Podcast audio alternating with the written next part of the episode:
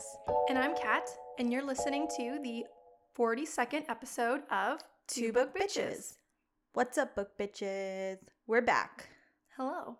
You know, Again. Every time I say that, you know what I think of? what? What's up, y'all? we're back and we're doing Giada's hair today. What do you want today, Giada? A ponytail. No, we're not doing another ponytail. Yes. Oh my god, I love those videos.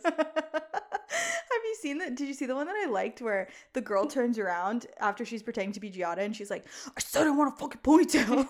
yeah, it's pretty funny. oh my god, it's so funny. I, I actually like laugh every time I see those videos. The little girl is so She's cute. so cute. a ponytail. Anyways, um, back to the podcast. Before we get into anything else, we have a couple new patrons to thank. Take it away, Kat. We have Bailey, Desiree, Megan. and Ashley. Welcome to the family. Welcome to the Book Bitch fam officially. Thank you so much. We appreciate you. Um, what other podcast news? It was Our one year podcast birthday Our- on June 13th. our little pod birthday. Yeah, so Happy birthday to us. we had a little Instagram live for that, which was cute. it was fun. So thanks for everyone who came to that and Yep. also participated in our giveaway. Yes. And then congrats to our winner, Kiri, Yes, congrats, congrats. We are in the process of getting your little gift ready. yes, we have contacted Kiri. They know that we will be shipping out the box kind of near the end of the month just as everything gets like shipped to us, but that was really exciting. I still want to put together something um if you did enter our giveaway, you know I asked people to like write like, "Oh, what was like a funny moment on the podcast that you really liked or whatever?"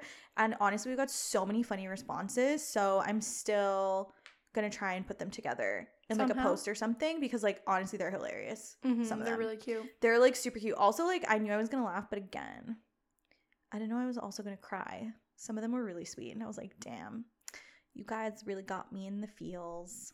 What else? What else did we do? Uh, I feel like so many things have come out and we haven't watched any of them No, we literally have not. other than Bo Burnham's Inside. Inside special on Netflix, Which we're obsessed with. which just really resonated Yeah. with us. I personally, um, White Woman Instagram and I'm turning 30 really sat with me. I want the I'm turning 30 song to be played when I turn 30. I told you when so Kat doesn't want to turn 30, right? No. So when she turns 30, I said that we are going to throw her like a Rachel Friends themed birthday because like, you know, when like Rachel on Friends, she just like came out in her pajamas and she like cried on her 30th birthday, but everyone still brought her like presents and cake. Like that's what we'll do. And we'll just play that song. We'll be like I'm turning and then the best part of that song is like Turning 30, turning 30. And my stupid friends are having stupid children. It's just so funny. Yeah, I love that Or part. like, and a white woman. He's so bang on with that song. He was pretty bang on with every song that he wrote. He was so, so funny. and a lot of the songs are super catchy too. I cannot get that. like you could listen to them just like on because they're all on Spotify. and in fact, I do listen yeah, to I know, me too. Can I interest you in everything all of the time? A little bit of everything all of the time. Apathy's a, it's just on a loop in my head. I know. constantly. All of the all of the songs. I can't forget any of them. can't forget. Literally all stuck in my head. Um, my fiance's favorite song is the the Jeffrey Bezos song. Jeffrey Bezos. Was Jeffrey Bezos. born in 1964? Jeffrey, Jeffrey Bezos. Come on, Jeffrey, you can do it. Donna, put your back into it. Yeah, he loves that song. he loves that song. We haven't wa- we want to watch In the Heights so bad. We've been slacking so fucking hard. and then Luca just came out. that too. Which I wanna And we watch. keep listening to all the In the Heights songs. Also, In you know that you know that one line on TikTok. Oh my gosh, yes. Um. Oh my God. What is it? Oh, how does it start now? Fuck. Why is it? I know, it's like, um, me. Um. Oh. Oh. Da-na-na-na, I've been trying all night. You've been shaking your ass for like half of the heights. I'm just real nice. Da-na-na-na, I'm leaving, Vanessa, and everyone's like obsessed with that line. It's just so good. Don't make me laugh. I've been trying all night You've been shaking your ass for like half of the heights. It's just I'm really excited to watch it. I'm excited to watch Luca. We haven't caught up with Loki. There's a lot. We've been like hardcore. We're slacking, behind on all Disney content literally. and in the Heights. Just been busy. Just been real busy, you know? I feel like June really went by super fast. It is like literally And fucking July. I don't know if you feel this way, but I felt last summer dragged on. Like it went by really slowly compared to this summer. Yeah. I mean, I just feel like time has been in a warp these last two years, especially because of, like the pandemic. Like, there's no, like, some months, like March, fucking lasts forever. June, it's gone. I know, because Who knows what July will be like? Before we know it, it'll literally be the fall. Like, it's fucking July. I know. Isn't that insane? I'm just like, what is going on? I think this is called getting old, though. Mm. You just experience time differently, you know? But, anyways, you know where you can escape all this? A And- fantasy novel. In a good fucking book. And what are we doing today, Kat? Throne of Glass Part Two. Yes, part duh. So, um, needless to say, spoilers ahead. Turn back now, If you haven't read, or don't. because we're not your moms, and uh, you can do what you want. Yeah, Yeah. So All where right. did we leave off last time? Okay, so Dorian and Kale Chip were talking about what is killing the champions. And when Dorian brings up Celaena, Kale storms off saying that he has to inspect Xavier's body again. Because, like, you know, they're both in love with her, so they can't talk about her at I the know. same time because the testosterone just gets too high and, like, toxic masculinity, like, ruins the Truly, conversation. truly. And they're like, "Oh, I can't do this. So we start off with Celaena walking with Nehemia, and Celaena uh, keeps staring at like the gargoyles and like all like the word marks that are on the floor.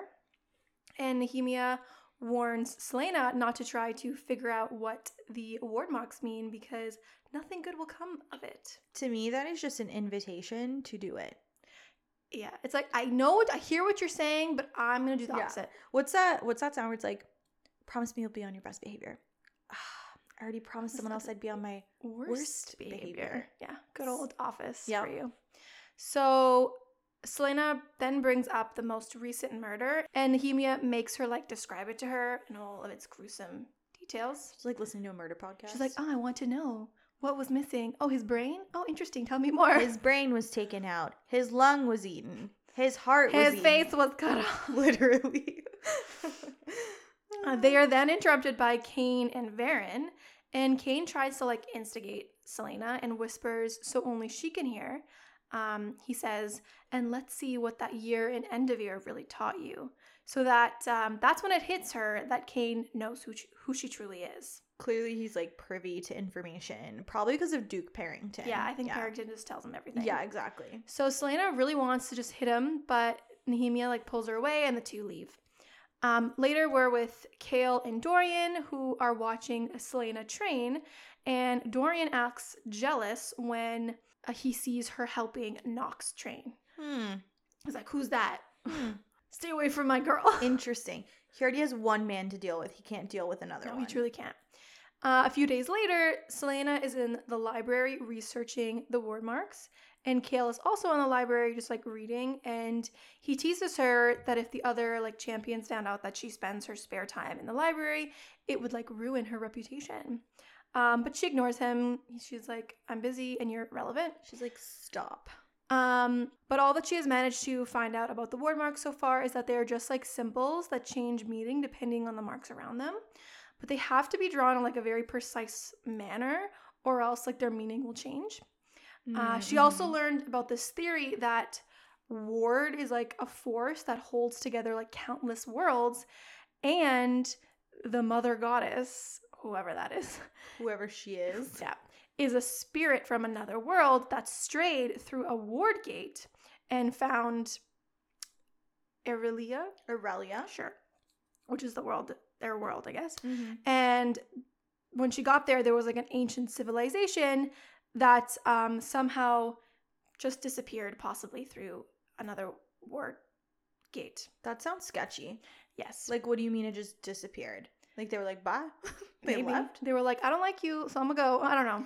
And I mean, this is like a common theme in SJM books, and everyone has like so many theories about like the multiple world, like the multiverse, The multiverse. the SJM multiverse. Yeah. Will we ever get a crossover novel? Maybe. I don't know. I don't know. Maybe. Who I knows? don't know. Who knows? She always leaves like Easter eggs within her books. Yeah, she about really how they all are like connected somehow, but she's never like actually. I feel like that. in hindsight now we'll see a lot more of them because we actually are reading the Throne of Glass series, which is I think Yeah. her biggest work Mhm. thus far. So So also these gates can be summoned using the ward marks, and they can open up into other realms. I mean, this sounds like a lot like. Sorry, now I'm just like spitballing. They sound a lot like Crescent City, like the gates. oh, You know what I mean? I'm like, oh, are those remnants of word gates? so you're bringing up Crescent City, but truth be told, I don't remember anything from that book. I literally say it all the time. We have to listen to our own podcast episodes before we like go on and read sequels. I know it's been too long. It's- that's yeah, the, that's the mhm. worst part about reading a series that's, not That's- finished mhm. or that's just started. You have Yeah. to wait years for the next one. So long, and you're like, what the fuck? Yeah. You know me. No, I don't. No, I don't. Literally don't. Yeah. Um, so she's still in the library, but she switches books to another book in her pile. Um, and this one's called The Walking Dead, and she doesn't really remember picking it, but she opens it, and then immediately the page she opens to is like this scary picture of like some creepy being. Um, and then she's like, "No, thank you," and she decides to shut the book. Absolutely. And then she hears like a creepy noise somewhere and asks Kale if he heard it too, but like he's like, no. Um, and then she hears like a scraping noise somewhere beneath her feet. And then like Kale starts like snickering because it turns out that he's just trying to scare her what an ass. because he saw what she was reading. or maybe he was the one that put the book there. Who knows? Um, and this just pisses her off. So she leaves and she's like real mature. Did I did I ever tell you um what my fiance did to me when that time we, went, we all went to Dominican with his hand? I feel like you you did, but I feel like it's so long ago that I kind of forgot. Okay, it reminds me so much of this. So we're laying in bed Oh, and oh yeah, yeah, I remember this. Now. You remember it, right? Yeah, yeah, yeah. So we're laying in bed, and my back is to his front, and like there's space between us because we're not like cuddly when we sleep. Like we need like space, right? But he always does something like nice, like he'll like scratch my back or like I'll touch his foot with my foot because I need to know there's another person down there. So I just feel on my head like someone scratching my head, and it is so pleasant. So without turning around, and I'm half asleep at this point, probably a little bit drunk, and I'm like oh, that's really nice. Thank you so much for scratching my head. And he goes, I'm not scratching your head. And I immediately lose my shit. And he is dying. Did you start like crying or something? Almost, yeah. And he is literally dying of laughter. He's like cackling, absolutely cackling. And the only reason why I was so scared was that the bed frame, like the headboard, had like a gap in it. So someone could easily like reach up from the gap from under the bed and like because feasibly. that's likely. You never know. You never know. But anyways, so I mean, that those two stories are pretty equivalent. right? Like just men being assholes, Immature. immature. Why gotta be like that? Anyways, so Celaena is in her room trying to play pool, but is getting frustrated at how much she sucks at it, which I can I can definitely relate to. Um when she So misses that's very Aries of her, even though we found out she's actually a, what, a Taurus. Oh my god, yeah, we found out she's a Taurus. But I don't care. In my heart, she's an Aries. she's at least an Aries rising, you know? There's Aries somewhere in her There's- star chart. Exactly. Sure. There's somewhere in her birth chart, for sure.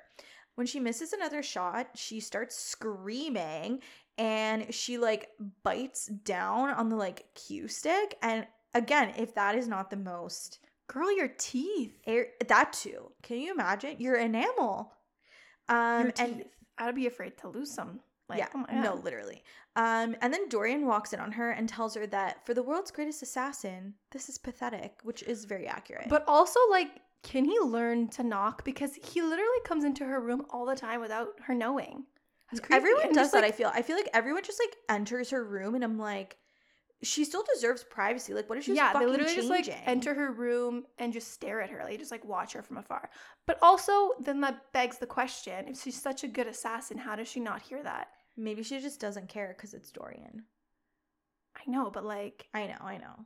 Like, just know? knock. It's common courtesy, and don't do the knock and then immediately open the door after. That doesn't count.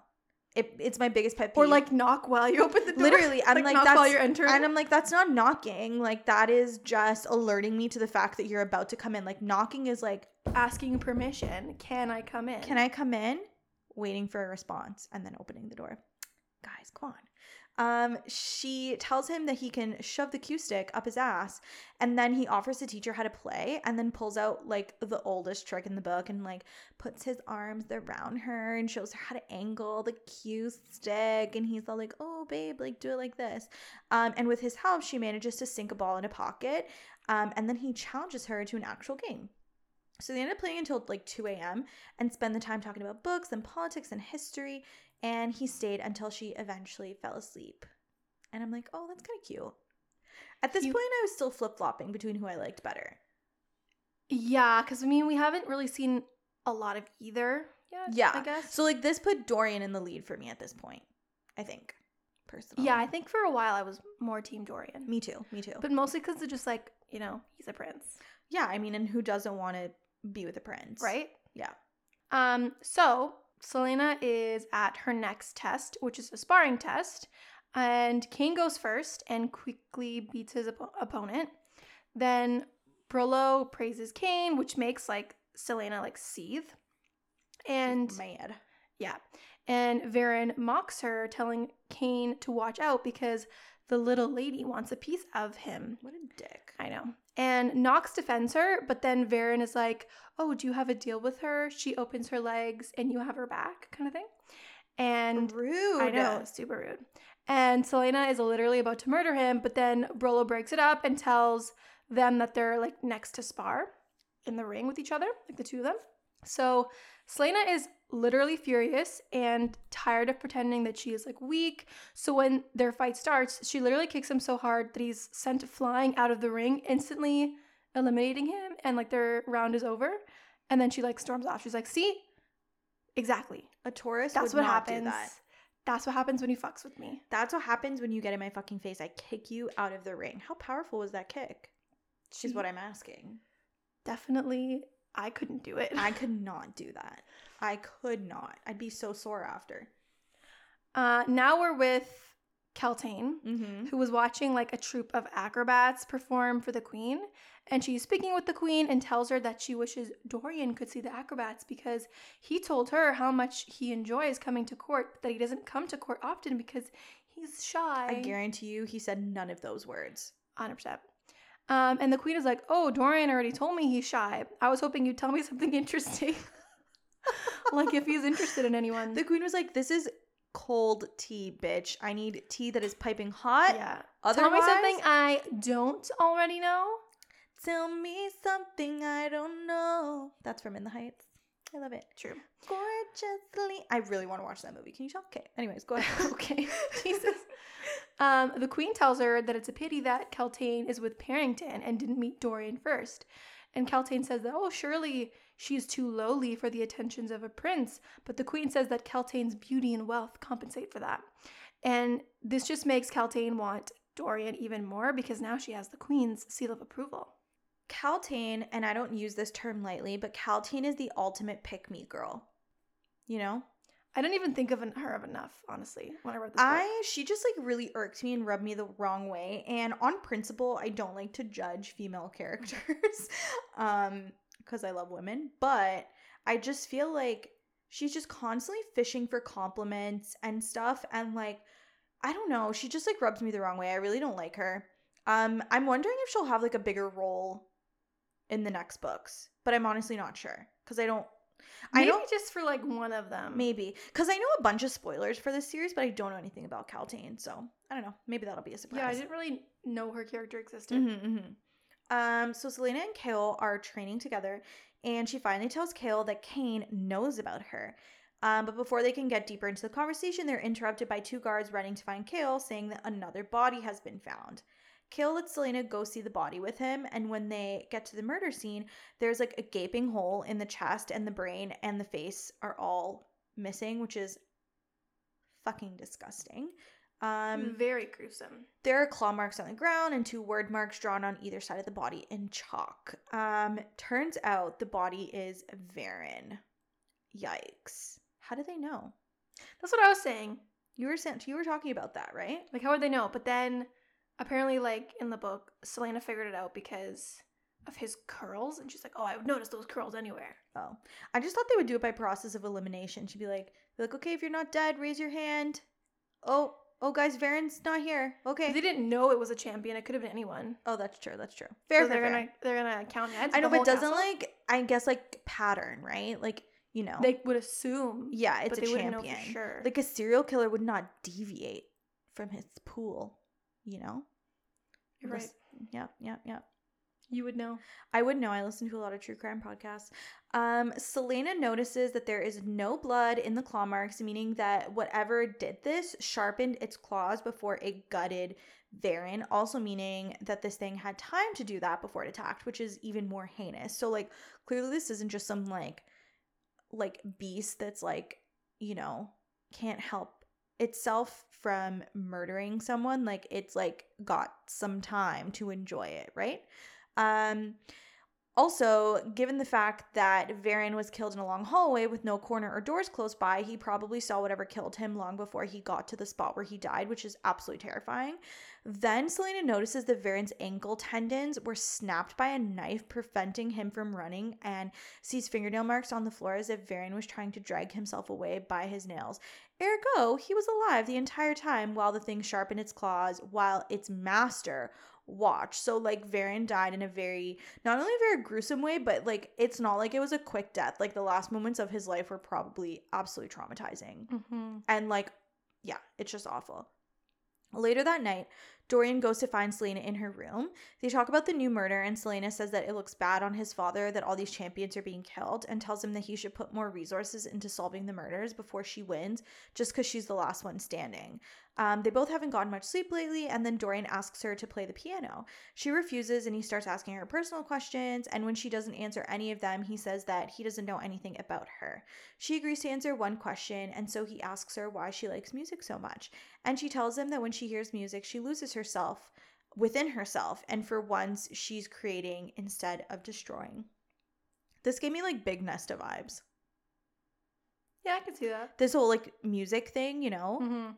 Or like even just like when I don't know, spoiler alert for ACOTAR coming up, when Rhys sends um Feyre the music in the dungeon, like music is I feel like a big part of her novels, like her imagery kind of thing. Like she likes using music a lot.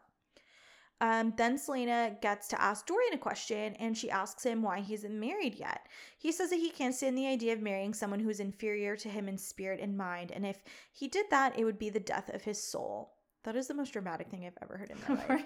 It's like the death of his soul. it would be the de- like relax, buddy. Um, Celaena chastises him, saying that marriage is a legal contract and doesn't mean that he can't love other people on the side, which I guess is like, you know, a thing in like many royal families. I'm assuming. Um, big assumption on my part.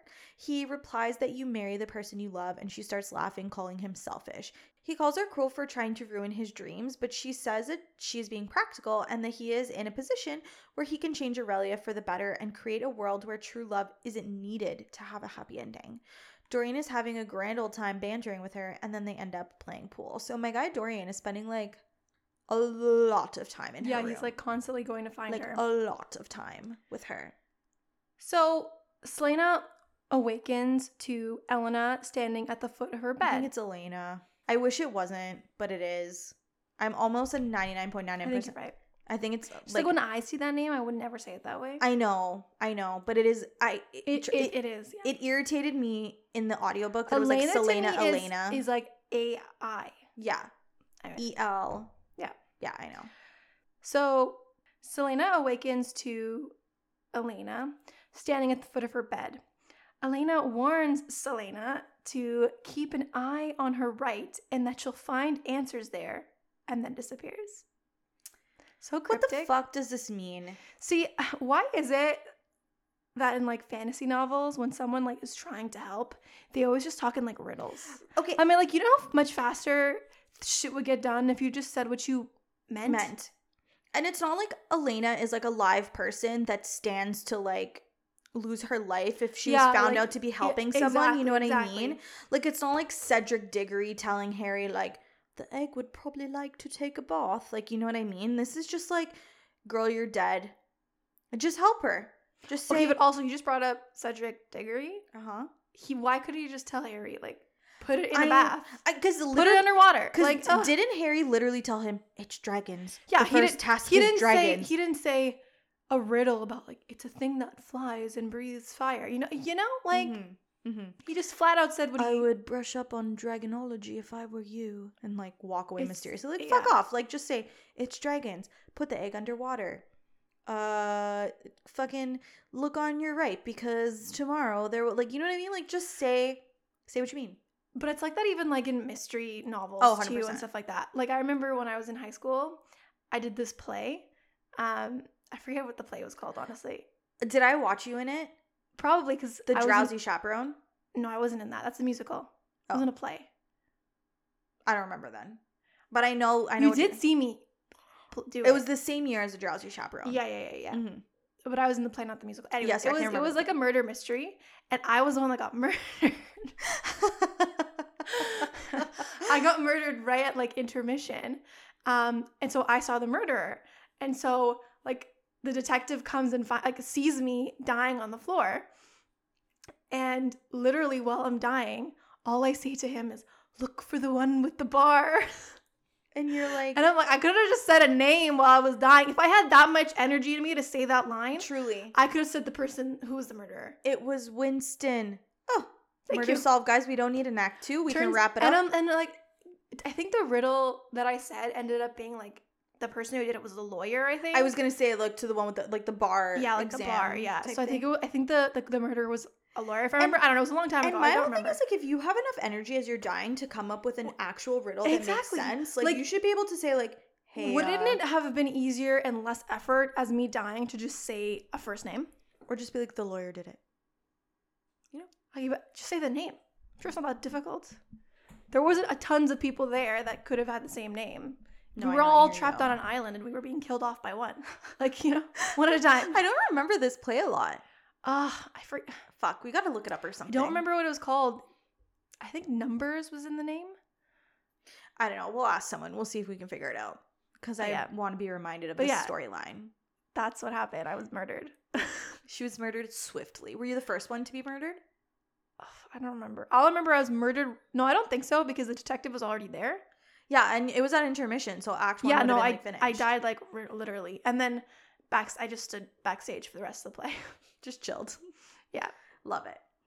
Ah, good times, good times. so, anyways, just you know, say what you mean. Makes and the world easier. no, no more riddles. Yeah. we don't like riddles. No, no more.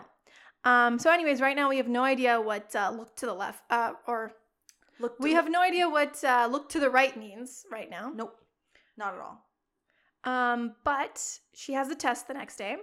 And so this test, um, the 13 remaining champions each have to arrange seven goblets containing different poisons from most benign to deadliest. I loved this chapter.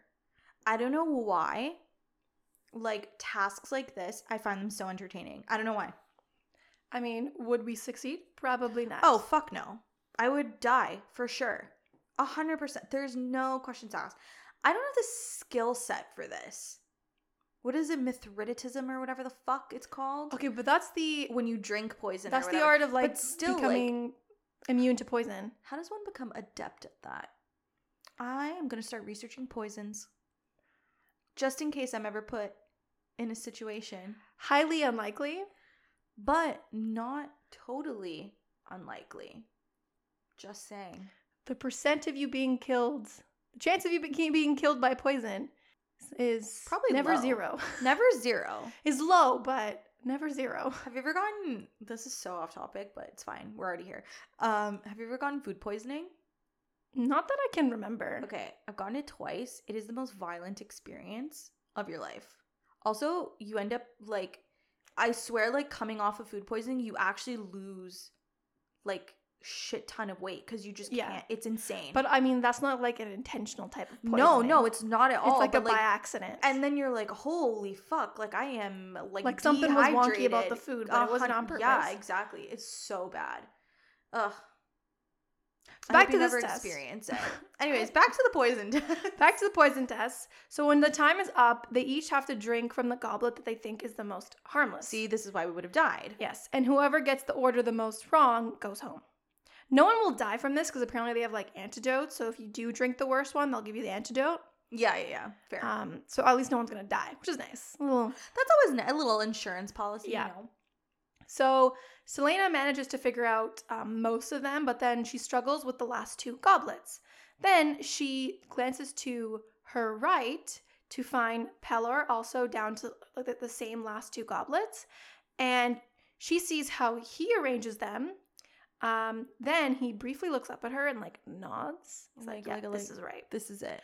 And she remembers that Pelor had once said that he had been trained in poisons. And then she And then- realizes that he stood to her right. What? Just like Elena had told her that she'd find answers to her right. look at that. It all comes back around. I really didn't think it would come this quick. No, me neither. I was like, oh, this is gonna be like an end of the novel shit. Yeah, like, Meanwhile, it was so like important. literally. It's literally later. the next day she uses this riddle. Yeah. Damn. Um, so she arranges this, the goblets the same way Pelor does, just before like the time runs out, and then in the end, only her and Pelor win the test. and I think like the one they were debating or something like, or the one she was debating ended up being the most deadly. The It's, two like, that they were debating, the two that they were debating was like the most deadliest and the least deadliest. and the least deadly. Yeah. And the most deadly, I think, is like Bloodbane or something like that. And it's like Uh, super hard to yeah. detect. Um, Celaena's with Nehemia, and Nehemia tells her that she can sense something is wrong. And though Celaena never voices any of her troubles, they are friends. So when Celaena needs her, she'll be there. So I guess, like, you know, she's giving Celaena like a little pep talk. Um, this really touches Celaena. And Nehemia then invites her to go watch some acting troupe that the queen invited her to, but Celaena says that she can't. She's like, "Mm, no. They end up in the kennels and they find Dorian there who shows Celaena the new puppies. I would literally die at this. I know, so Like cute. fucking yes, absolutely puppies. Um, Celaena notices one of the pups in the corner that won't come near them, and Dorian tells her that the pup won't respond to humans, so will have to be killed. Um, this fucking appalls Celaena, and I'm just like, hundred percent. This is ridiculous. Why would we do that to the puppy? And she refuses to let Dorian kill the puppy. Since it bothers her so much, Dorian promises to find the puppy a home because he's in love with Celaena and he doesn't want to upset her. Um, Nehemia and Celaena leave since Nehemia has to get ready for the play. And while they walk, Nehemia asks Celaena if she likes Dorian. Celaena is quick to deny it, but Nehemia doesn't seem to buy it. She's like, Girl, I know you like him. It's fine. She parts ways with Nehemia and then starts walking back to her room. On her way, she runs into Cain, who is panting and is acting like really fucking weird and looking at her like super. If a man ever ran up to me and he was panting and acting weird, I would simply run in the other direction. Seems like a safe Can you imagine? thing to like do. they're coming up to you and like, like it's like what the fuck? Like get away from me. She asks what's wrong, but he doesn't say anything and then just starts like running off again. Like, is that not the creepiest thing ever? I would be very sussed out. I would be perturbed. She's like, that's suspicious. And That's weird. that's weird. And sends messages to Nox and Pelor to stay in their rooms tonight just in case. Cause like, you know, she's like, fuck, if someone's gonna die, she didn't want it to be like her two allies, essentially. Yeah. So now we're with Perrington, who goes to see Kaltain, and she isn't feeling well. He asks if he should go, but she tells him that she is well enough to enjoy his company, but he must forgive her absent mindedness. Mm, mm. Perrington says that she is one of the cleverest women he's ever met, and even Dorian told him that he thinks so too. But during this conversation, they got interrupted by Lady Lillian before Dorian could say more. See, at this point, I was 100% convinced that Perrington was He's like manipulating. 100% is doing yeah. this on purpose. Cause like, why the fuck would he tell her this? Yeah, like You know why what are I you mean? stirring the pot? Like, Exactly. the pot. Like what's Don't you happening? want her to like? Is it? And plus, isn't he supposed to be like courting her and shit? Yeah. I Yes. was like, it's not like, like you're clearly some- there's something else going on. exactly. Yeah. So this gets Kaltain's attention, and she thinks that she needs to do something to stop Lillian.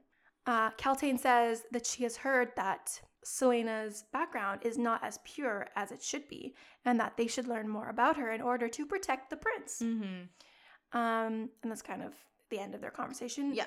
For the time being. For now. Back in Celaena's room, Celaena is reading um, when Nehemia enters, crying, saying that she didn't know where else to go. Celaena asks her what happened, and Nehemia tells her that a legion of Adarlan. Yep, thank you, because there was no way I was going to say that right. Um, a legion of though of their army captured 500 Eyllwe. thank you again, rebels, And when some of the rebels tried to escape on the journey to prison, the soldiers killed all of them as punishment, even the children. That's fucked up. And unable to like say anything that would make Nehemia feel better, Celaena just kind of like holds her while she cries. And honestly, that's sometimes all you need to do. That's all you can do sometimes. Sometimes you can't say like what makes that. what better. could she have said that would have? Yeah, because that's that that's better? I don't absolutely heinous. Like what what could she have said? My question is like, so has has the king conquered that many regions that none of them are willing to band together? I think he's conquered the whole kingdom for the most Except part. Except for Eyllwe? Like I'm just like, wow, like he's literally just conquered everyone. Like no one was like, hey fucker, like stop. I thought he had Eyllwe too. Oh, are they conquered or I think they're conquered, but they just have a lot of rebels? and they have rebels who are trying to like rebel. right, um, and it's not working. Clearly. I don't know. I just like was wondering that. Which makes me think like, okay, to have this invincible of an army, magic. Yes, like he's got to be using something that makes them invincible. Yeah, but he's you know what the the thing in these books though is like when you're essentially a dictator, like you're above the law. Like yeah, sure he outlawed magic, but he's not going to follow that rule. Hmm. Probably he's the law doesn't 100% apply to him. using- He's the yeah. king. He makes the laws. I'm just like, but I'm just interested. Like like if his like these kingdoms cannot be happy being conquered. Like you're telling me that no one, none of them got together and were like, hey, do you want to form an alliance with me? But that always has to be fueled by a ruler, like or not a ruler, but like a leader. Someone so like like so- yeah. someone who's like, let's join forces. So maybe the guess someone like that hasn't come along, maybe but maybe someone will come along. maybe her name is you wait. Celaena. Speaking of Celaena, Celaena has gotten her period and is having bad cramps. We've all been there. Cause that's fucking rough. See, that's like the one thing I like about like SJM books. She always kind of brings up like periods, which I think is not something Mhm. that's like commonly No. talked about in like fantasy novels. Mm-hmm. Um, It's a or, thing. or in most novels, really, it's like girls just don't have Mhm. periods for the entire book. It's the same thing as like um dystopian novels where they never talk about like the like, fact- how are they meeting the, their needs? You know? Yeah, exactly. Like you're telling me these girls like are shaving, waxing, plucking. You know how much shit I do to myself to make myself look like a solid 7? Like a lot, let me tell you. One week into the apocalypse, my unibrow would be raging. So I just I need to know these things. So it's really interesting that you're right, like that she brings up like periods and shit. Yeah. Um Chaol comes in to see her and she tells him that she's not feeling well and he thinks it's because of what happened um, to the Eyllwe rebels. He tells her that what happened to the rebels makes him sick too and tells her that it's a good thing she befriended the princess and he appreciates her unwavering friendship with her. Celaena can't answer because she's overcome by the urge to vomit. Um, he keeps talking, saying that he might have been wrong about her and he takes great pride in his job and she's Adarlan's assassin, but he was wondering if she wanted to dot dot dot, but he's interrupted by Celaena projectile vomiting all over the floor. Man just wanted to ask her on a date. Literally. Bad timing. This Very scene was so funny though. Like the Yeah. subject matter is very serious because they're talking Yeah. about the rebels, but literally this poor girl is like about to vomit and he thinks that she's upset because of the rebels. So he's like just blabbering on and on and she's basically like, huh, huh, like I was dying. He's like, "Oh shit, you're actually sick." And she tries to explain that she's not sick in that way, but he doesn't seem to get it. So she spells it out for him telling him point blank that she just got her period. He's then embarrassed and leaves. Ugh. Boys without sisters, I know. how do they like okay, I shouldn't paint that's a very broad brush. I'm sure that some guys without sisters know about this shit. But like also probably not.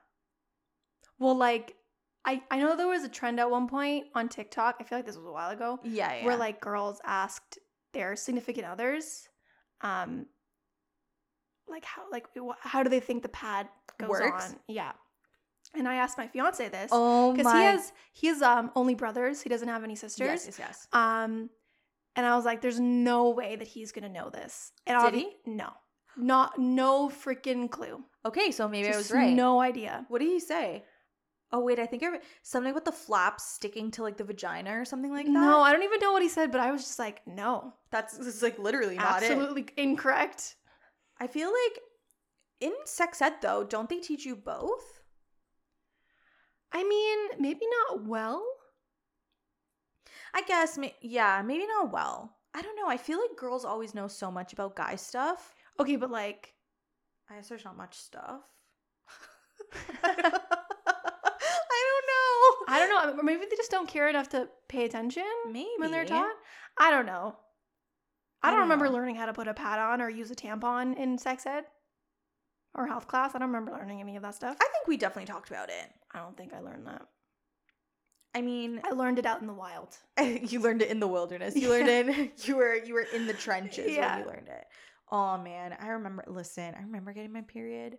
Did you? Okay, I don't know why. Did your like mom act like it was this like amazing thing that just happened to you? My mom was like weirdly like, "Congratulations!" I was like, "What the fuck?" Honestly, I don't even remember getting it for the first time. It wasn't like a dramatic thing for you, was I, it? I don't even like, d- did it like happen like midday at school, and you I, were like, "Fuck"? I couldn't even tell you. Okay. I, don't have any recollection of my first. Because like mine was mine was like vi- this might be too TMI, but like mine was so mundane. Like I literally just got home and like literally as I was getting home, I was like, oh, and like I just called my mom because she was on her way home from work, and I was like, yeah, like, I feel like hey. mine was so insignificant that I Yeah, don't even yeah, remember same. it at all. meanwhile, I'm sure there are some people out there who got their periods and they just have the most traumatic stories. Maybe, yeah.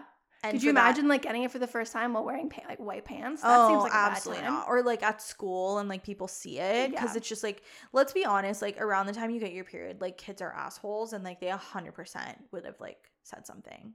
Honestly, the first time I used this again, this is probably too much like TMI. It's fine. well. We're already we're already in deep. like for me, like I feel like the first time I use a tampon is more memorable than the time I got my first period.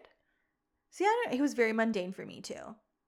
Was it like an experience? An experience? No, it was just mostly me freaking out because I had no idea how it worked. I was trying to read the label, being like, wait. oh my god, Kate. I don't know too. Like if you've ever had to like buy a tampon from one of those like weird things in the bathroom and they come in the cardboard applicators, I'm No. like, bitch, I, I've, what? I've never um done that because I always come prepared. I always carry what. You actually do. I always Always ask you. Yeah, I'm Was like I'm like the friend you ask, like, do you have a pad? Do you have a tampon? I'm like, yes. Was it? In, well, no. You went to an all girls school, so it was probably fine. But I went to a co-ed school, so like passing each other like tampons was like literally like passing each other drugs. Like you Yeah, had to do for like, us, it was like sneaky, throwing it across the freaking Oh, see, that- that's kind of nice. Like at a co-ed school, like some of the guys were just like rude, and they would be like, "Oh, yes, bitch, you don't want me to bleed everywhere. Thank you so much." no, no. For us, it wasn't like stealthy. I think as I got older, though, I gave less fucks. Yeah. You know, then you're just like, "Fuck you." Then you put a tampon up their nose. Get Like fucked. she's the man. Yeah, I was just gonna say. Anyways, um, send us your tampon stories. Yeah, if you would like. if you have a traumatic story that you would love to get off your chest. And again, sorry if you thought this was TMI. Oh well. are we sorry? Anyways, so yes, poor um Chaol leaves because he just cannot function around this woman and her period. Um Dorian comes to see her saying that he ran into Chaol who told him about her current condition. she tells him to leave her alone, but he refuses to leave. He teases her a bit and then she throws a book at him um because he like still won't leave. Like he's still hanging around. He looks at the book and is like, "This isn't a book I own." And turns to a random page and starts reading it. Turns out Celaena's a book bitch because it's a smutty book. Oh, I love the scene. It's so funny. And Celaena tells him that he can borrow it when she's done and it will give him some creative ideas of things to do with his lady friends. He tells her that he will not read it and she teases him saying that he's just like Chaol who also refused to read it. Which is a lie. A big fat lie. But again, because toxic masculinity, that's enough incentive for Dorian to agree to read the book because he can't be like, you know, He's he's to be like better than he has to be better than Dor uh than Chaol. Celaena notices him staring at her and asks why he's staring at her, and he tells her that she's beautiful. She calls him stupid, but he continues. She's like, don't be stupid. Literally, this is so like grade school shit. Like, girl can't take a compliment. do we fucking dumb. Like, yeah, hundred percent.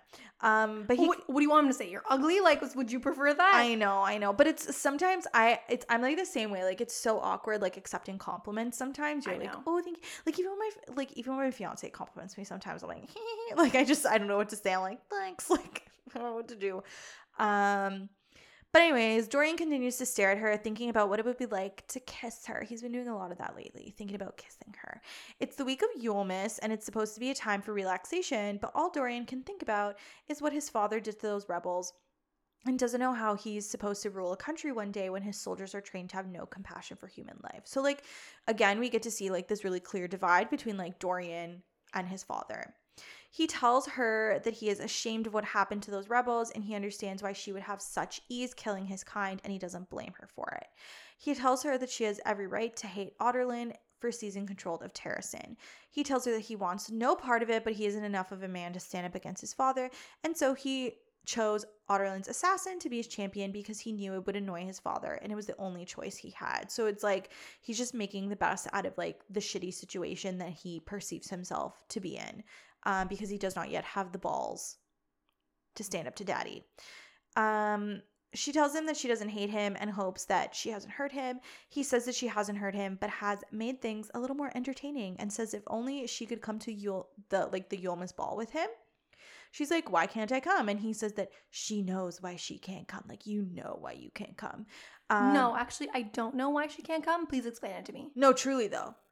Because Because I don't understand. You're letting here- all the other champions go to this. here's my thing. Even if no one knew about this whole competition, people have seen her around the castle. I they just think she's a court lady. And this one is like a masked ball, so like Yeah. really like some, you know, they might not know. we there. know though that nothing good happens at masked balls. True, but I actually don't think anything happens at this I one. was gonna say this masked ball though really throws a of this one, wrench yeah. into our our masked ball theory. A hundred percent, because like some good shit happens after it. Um, before he leaves, he kisses her on the cheek without thinking, and he just skedaddles off. So He's like, oh shit, I hope she liked it. our and and again, this is just ramping up my love of Dorian at this point. Like I was Mhm. really, like I was really team Dorian. Yeah. like hard. Side note, I remember what the name of the play I was in is called. Oh my god. It's called Any Number Can Die. oh, If y'all are interested in amazing. looking into it, I I would never have remembered that. I knew there was a number, like the word, like the number was. What did you. Google? Did Murder you Google it or did it just like hit you? No, no, no. I googled it. Murder play number. it got. It came up. I mean, Google has the answers to everything. I'm pretty efficient on Google. I think. Yeah, yeah, you are. You 100% are. You know always find search. Mm-hmm. Okay, so yeah, so that's the name of the play. Just in case. And the guy who did it was the one with the bar. The bar. There you go. Exactly. In case you wanted to know. So the Spoilers. next, yeah, truly. Fuck. So the next evening, Chaol sees Dorian and Celaena walking in the courtyard and can't help but get jealous because man's be falling for her. Literally. And She's just falling in love slowly. yeah, so we find out that three more tests have happened and three more champions were killed gruesomely, um, leaving only six left. And we don't get to see like the tests. No, I, I think one of them was like an obstacle course, which would be, have been cool too. You were saying like, oh, would have been cool to like actually read about the test, but then I was like, would I have read them or would I have skimmed them? See, but I like that kind of thing. Like, Okay. think like you know, like Goblet I- of Fire is my favorite. I know, No, I wait. know. You do like that book a lot. Yeah, like see, that's like my favorite Harry Potter. 'cause see, I like don't- the, the trials. I don't like the action tests. I like the ones like the poison. Okay, but there could have been a mix to make Yeah, everyone happy. fine. I would have read the ones like the poison. I would have skipped the obstacle course one. I just would have skimmed out. I'm like, okay, let's let's get the show on the road. I'm incapable of skimming. I skim like it's my day job. I wish I must read every single word, or else it's like I haven't read the book. It's like I don't feel fulfilled. she like she Maybe comes that's like my weird thing. maybe Maybe She- that's why I refuse to, to skim. maybe like you have to have every single word Like I have to feel like I've read every single every thing. word for the book to be because sometimes I will skim and then I'm like, wait, no, I must go back.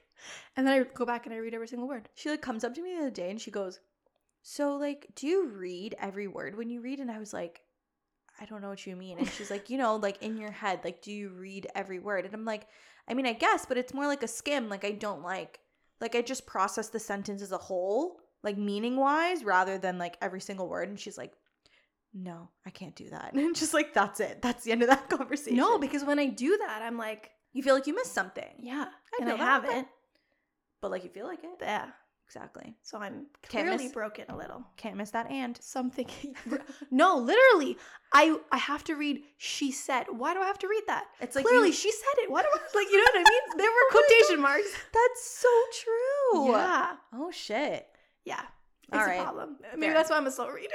Maybe because you just have to read every single word, but that's Yeah. okay. That's your thing. Meanwhile, me, I'm like, all right, what does this sentence mean as a whole? And So we're just like, let's move just On To- opposite sides of the spectrum, I guess. Literally. Um, so while walking in the courtyard, Dorian asks Celaena about the necklace that she always wears. And he's like, Did someone give you a gift? Like, who was it? What's his name? Does he live here? Like, can I see him? Like, who is it? I just want to talk. Yeah. why? Man's why, already jealous. why has he given you something and I have not? Truly. So she lies and just says that she found it in like the jewelry box in her room.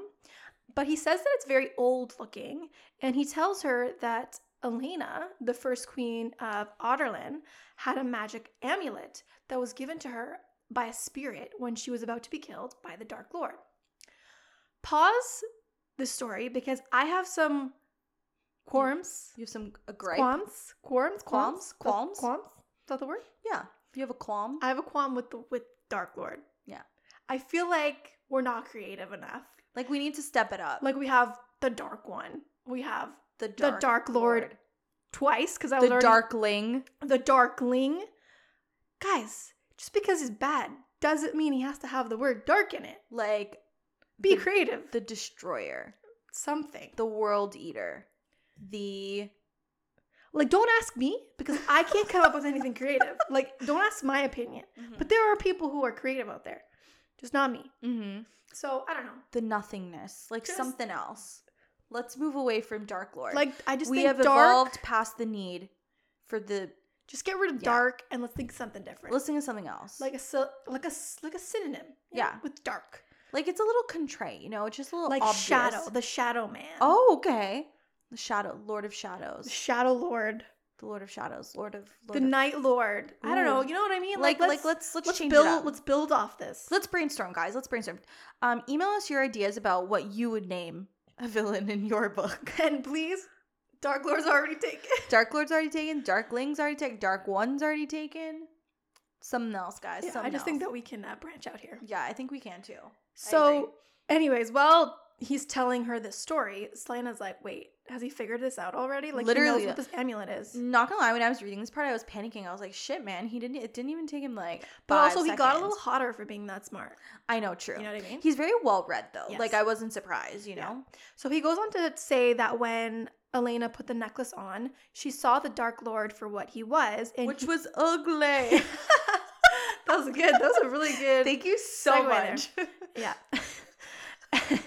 and he wasn't able to harm her, and he was, and she was able to call him by his like true name. Um, Call me when you want. Okay, I'm done. Sorry. call me Alexander. Everyone was so pressed about that being in Well- like episode whatever. Clearly, the the dar- this Dark Lord's real name is like special. Is it like a thing with like Dark Lords? They don't want you to know their names because it was the same with Voldemort. He hated his name, or like his name was like you know. Was that the reason why they called him He Who Should Not Be Named? Well, no, they called him he who should not be named because they thought that there was a tr- like a trace or something on his name.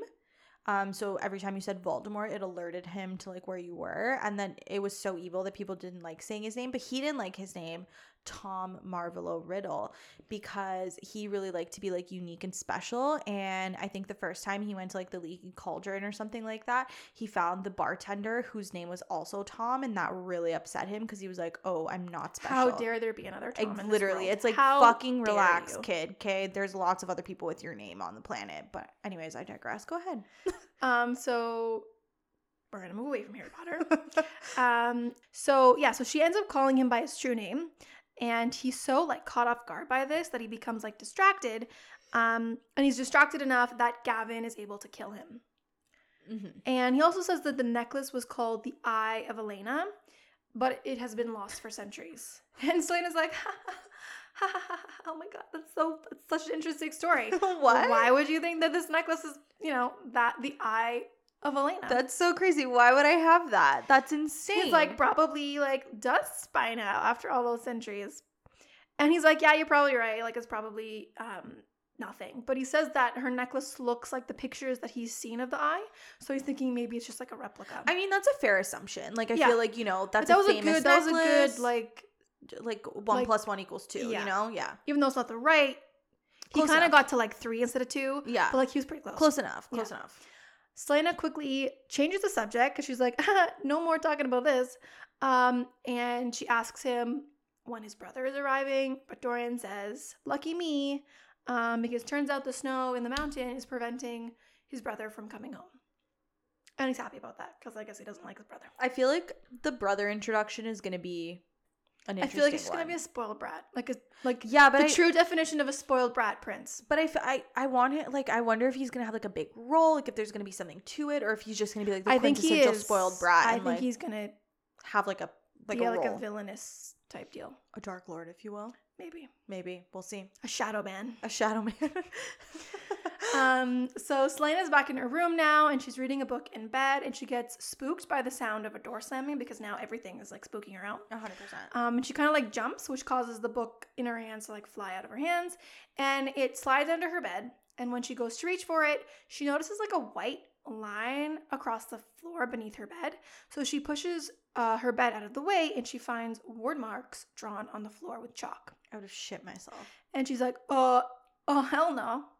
And she grabs a pitcher of water and like throws the water on the floor and starts scrubbing the floor until all the marks are gone. This is why, on principle, I don't like to get things that fall under my bed. Just because, What do you mean? like, if that? s- like if something inconsequential falls under my bed, I'm probably not. it's gonna get it. It's gone. It's gone. It's in the abyss now. I'm not getting it because you know all those TikToks of like the demon watching me try and plug in my like that. That's so what why I- don't you just get one of those bed frames that's directly on the floor? Like there's no. but I don't like those.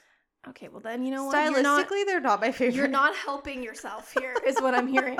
it's like you're like I understand the problem, but I'm not willing to fix it. I mean, is that not the story of my life, or is that not the story I of mean, my a little life? Like, we all know. I contemplate all the time. Do I need therapy? oh man, I just it scares the shit out of me under the bed. Scary stuff. It's like the closet.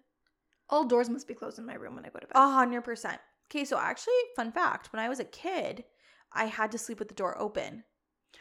That's terrifying. I know. What if someone just like stood in your door and you woke up know. and you saw a shadow I know. in your door frame? But that is then- my nightmare. But then let me give you this. So as a child, my my thought process was, what if someone climbs through the window and the door is closed? And in my disoriented, sleepy state, by the time I get to the door, I fumble with the handle. It's not opening. It's not opening, and then I get murdered because the door was closed. Whereas if it's open, easy escape from the room. I mean, I guess there's pros and cons to both of these arguments.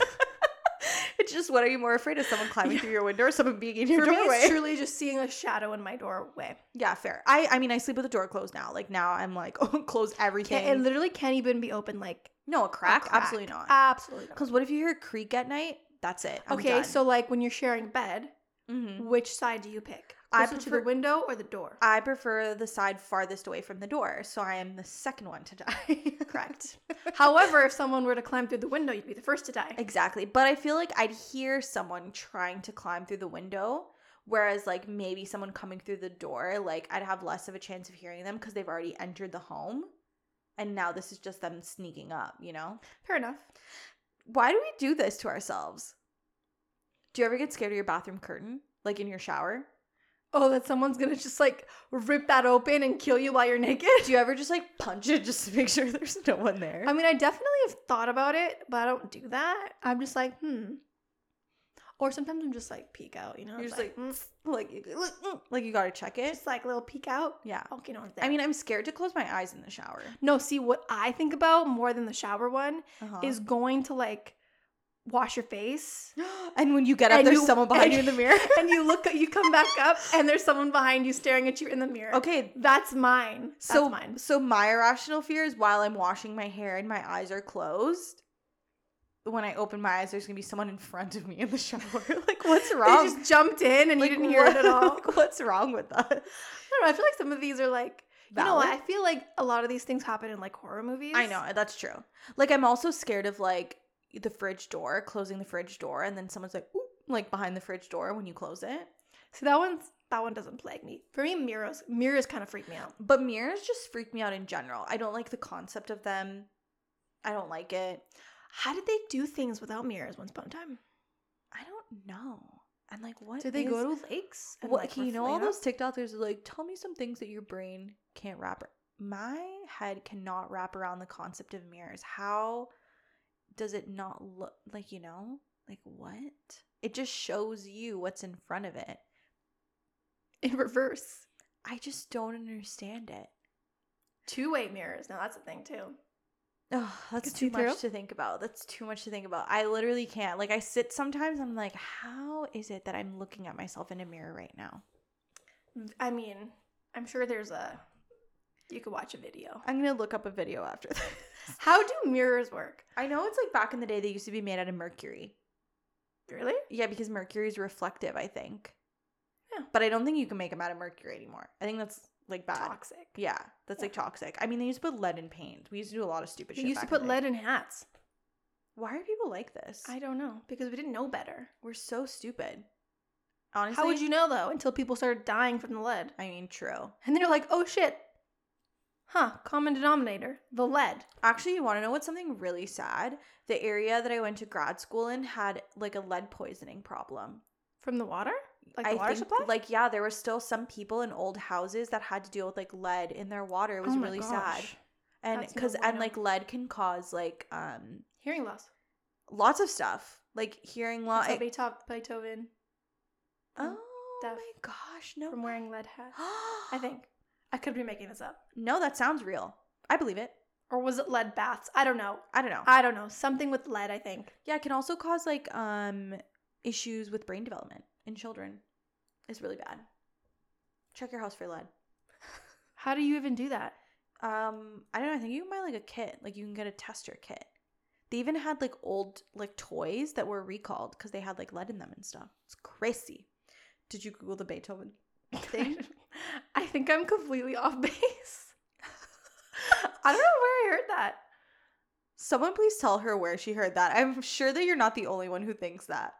Because that know. sounded real. I like I was nodding. I was like, yeah, that's Yeah, right. I was like, yeah, that's about lead, right. lead poisoning. yeah, Yeah, yeah. Mm-hmm. that sounds plausible, That sounds about right.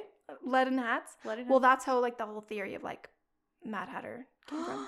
I also because he was kooks, No, not Beethoven, the Like- Mad Hatter. because of the lead in the hat. Yeah, he was kooks. He was like, ooh, ooh. like the Mad Hatter. yeah. Oh yeah. I was so confused. I'm like, are we talking about Beethoven now? Are we wearing hats? Are we okay? I feel like I'm making all of this. Do you know when you like think you know something so confidently, and then you say it and you're like, wait, is that actually true? I don't know. I could be, like I said, I could be completely off base. Yeah, I don't even this know. conversation is so out of pocket. Every like, imagine just like scrolling through the podcast, and this is the part that you land on, where we're like, You'd be like, what is happening? like, what is going on? Anyways, check your hats for lead, everyone. I'm fucking dead. I don't know where I heard this, but like, I you- thought Beethoven was deaf because he got hit in the head with a soccer ball. are you actually gonna go with that? Should we Google it? That one probably even more wrong. okay, ready? Wait, I just have it. How did Beethoven become deaf? I need to look up the lead hat thing. 'cause- Become deaf. Okay.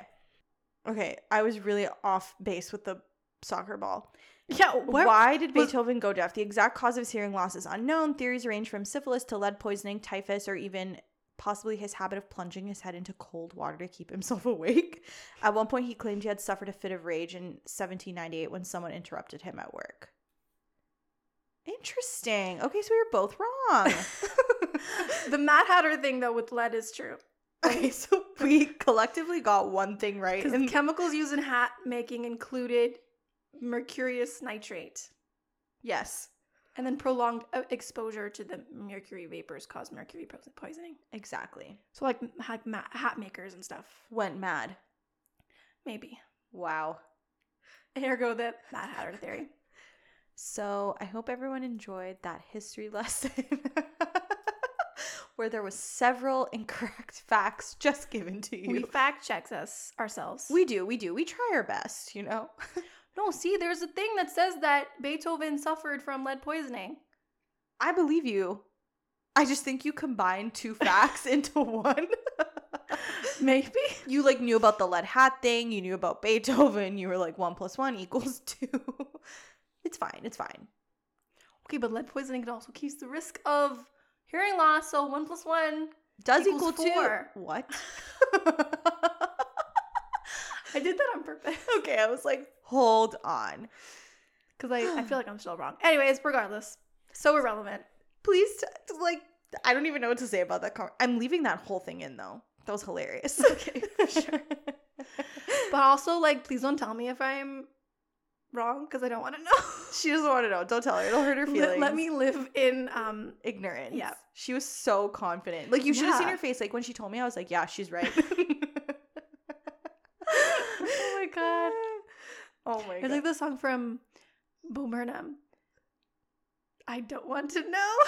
You know the one where he's like are you having fun? Never mind don't tell me. Oh, i don't want to wanna know, Yeah, yeah, yeah. Oh, I love him. So relatable.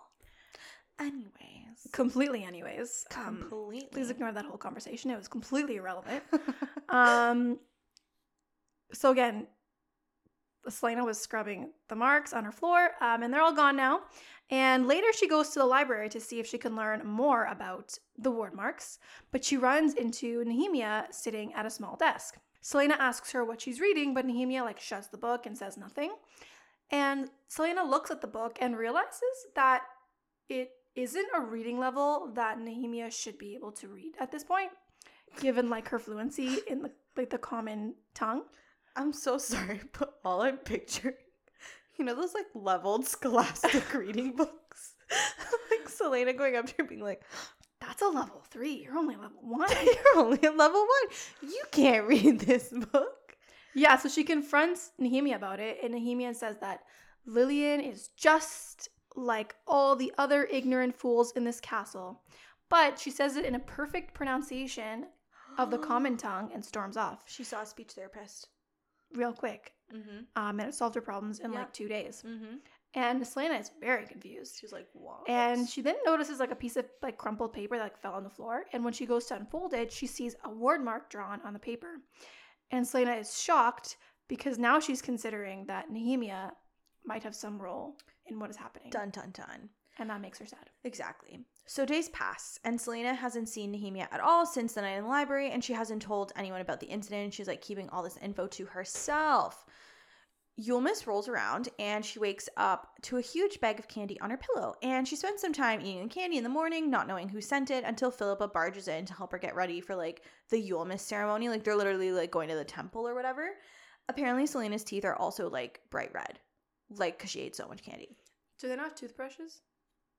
Oh my god, how did people brush their teeth? I feel like they had something. they must have. I think that I've seen things at museums. Like like old toothbrushes? Yeah. Like what they looked like. Oh Like, my god. They were like little, little bristle. I mean, how else? Or else Yeah, your teeth yeah. would be falling out left, right, and center here. That's literally my biggest nightmare. teeth freak me out. Yeah, I hate teeth. I, I just don't like the fact that bones are outside of your body. I think they should be inside your body. Bones should not be exposed like this. Anyways, how's that image for everyone? Um, when she's all dressed, Dorian comes in carrying a very large basket, and he's kind of like making fun of her for eating half of the bag of candy. And it turns out that he was like the one who sent it to her. He's like, "Bitch, I sent you three pounds. Like, how did you go through half of it already?" Celaena then gets distracted and opens the lid of the basket, and that puppy that she had seen at like um the kennels the other day is sitting there with like a big red bow on its neck, and I'm just like this was peak Dorian for me. Get you a man who gets you a puppy for Yulemas. This because is my uh, that's what you want. this is my dream Christmas a puppy present. under the tree with a bow, A big red bow. Its collar. I mean, we are on a waiting list for a dog, so I don't think we'll get one this year though. I think I Can't even next. get my fiance to put us on a waiting list. I know he's so like Ugh. he's like no we must wait. I'm like why bro? Okay, if you're in Ontario, you know how like big of a pain in the ass it is to like get a dog. Like there's like waiting lists for like reputable Unless you're getting it from like out of province. yeah, or like getting it from like Kijiji, which isn't always like the greatest. But I mean like no shade to anyone who does it. Get you your dogs as long as you take care of them. I'm happy. Anyways, she's like, "Oh my fucking god, what did you do?" And he's like, "Look, a gift." And plus like he figured that the dog would like like her and that like that way would become more accustomed to humans. So he's like, "I got her a present, but I also like she's to fix the dog for me kind of thing." Um obviously Celaena is happy, but she asks him what will happen if she ends up getting sent back to Endovier. She's like, "What's to happen to the dog?" Um, Dorian tells her not to worry about that, and Celaena asks for the dog to be trained with the other hounds and to be like properly socialized with the other hounds. Dorian agrees and she kisses him on the cheek. And he's so flustered that he starts like babbling and he's telling her that he'll try and get away early from the ball so that he can come and see her, da da da da. And then he ends up leaving. And Celaena is like, wait. I just had a thought. Nehemia is going to be at the ball. And Celaena is like really worried that Nehemia is going to try and do something at the ball and, and endanger everyone there, including Chaol and Dorian. So she decides she's willing to risk like Chaol and like Dorian's wrath because she can't bear the thought of anything like bad happening to them essentially.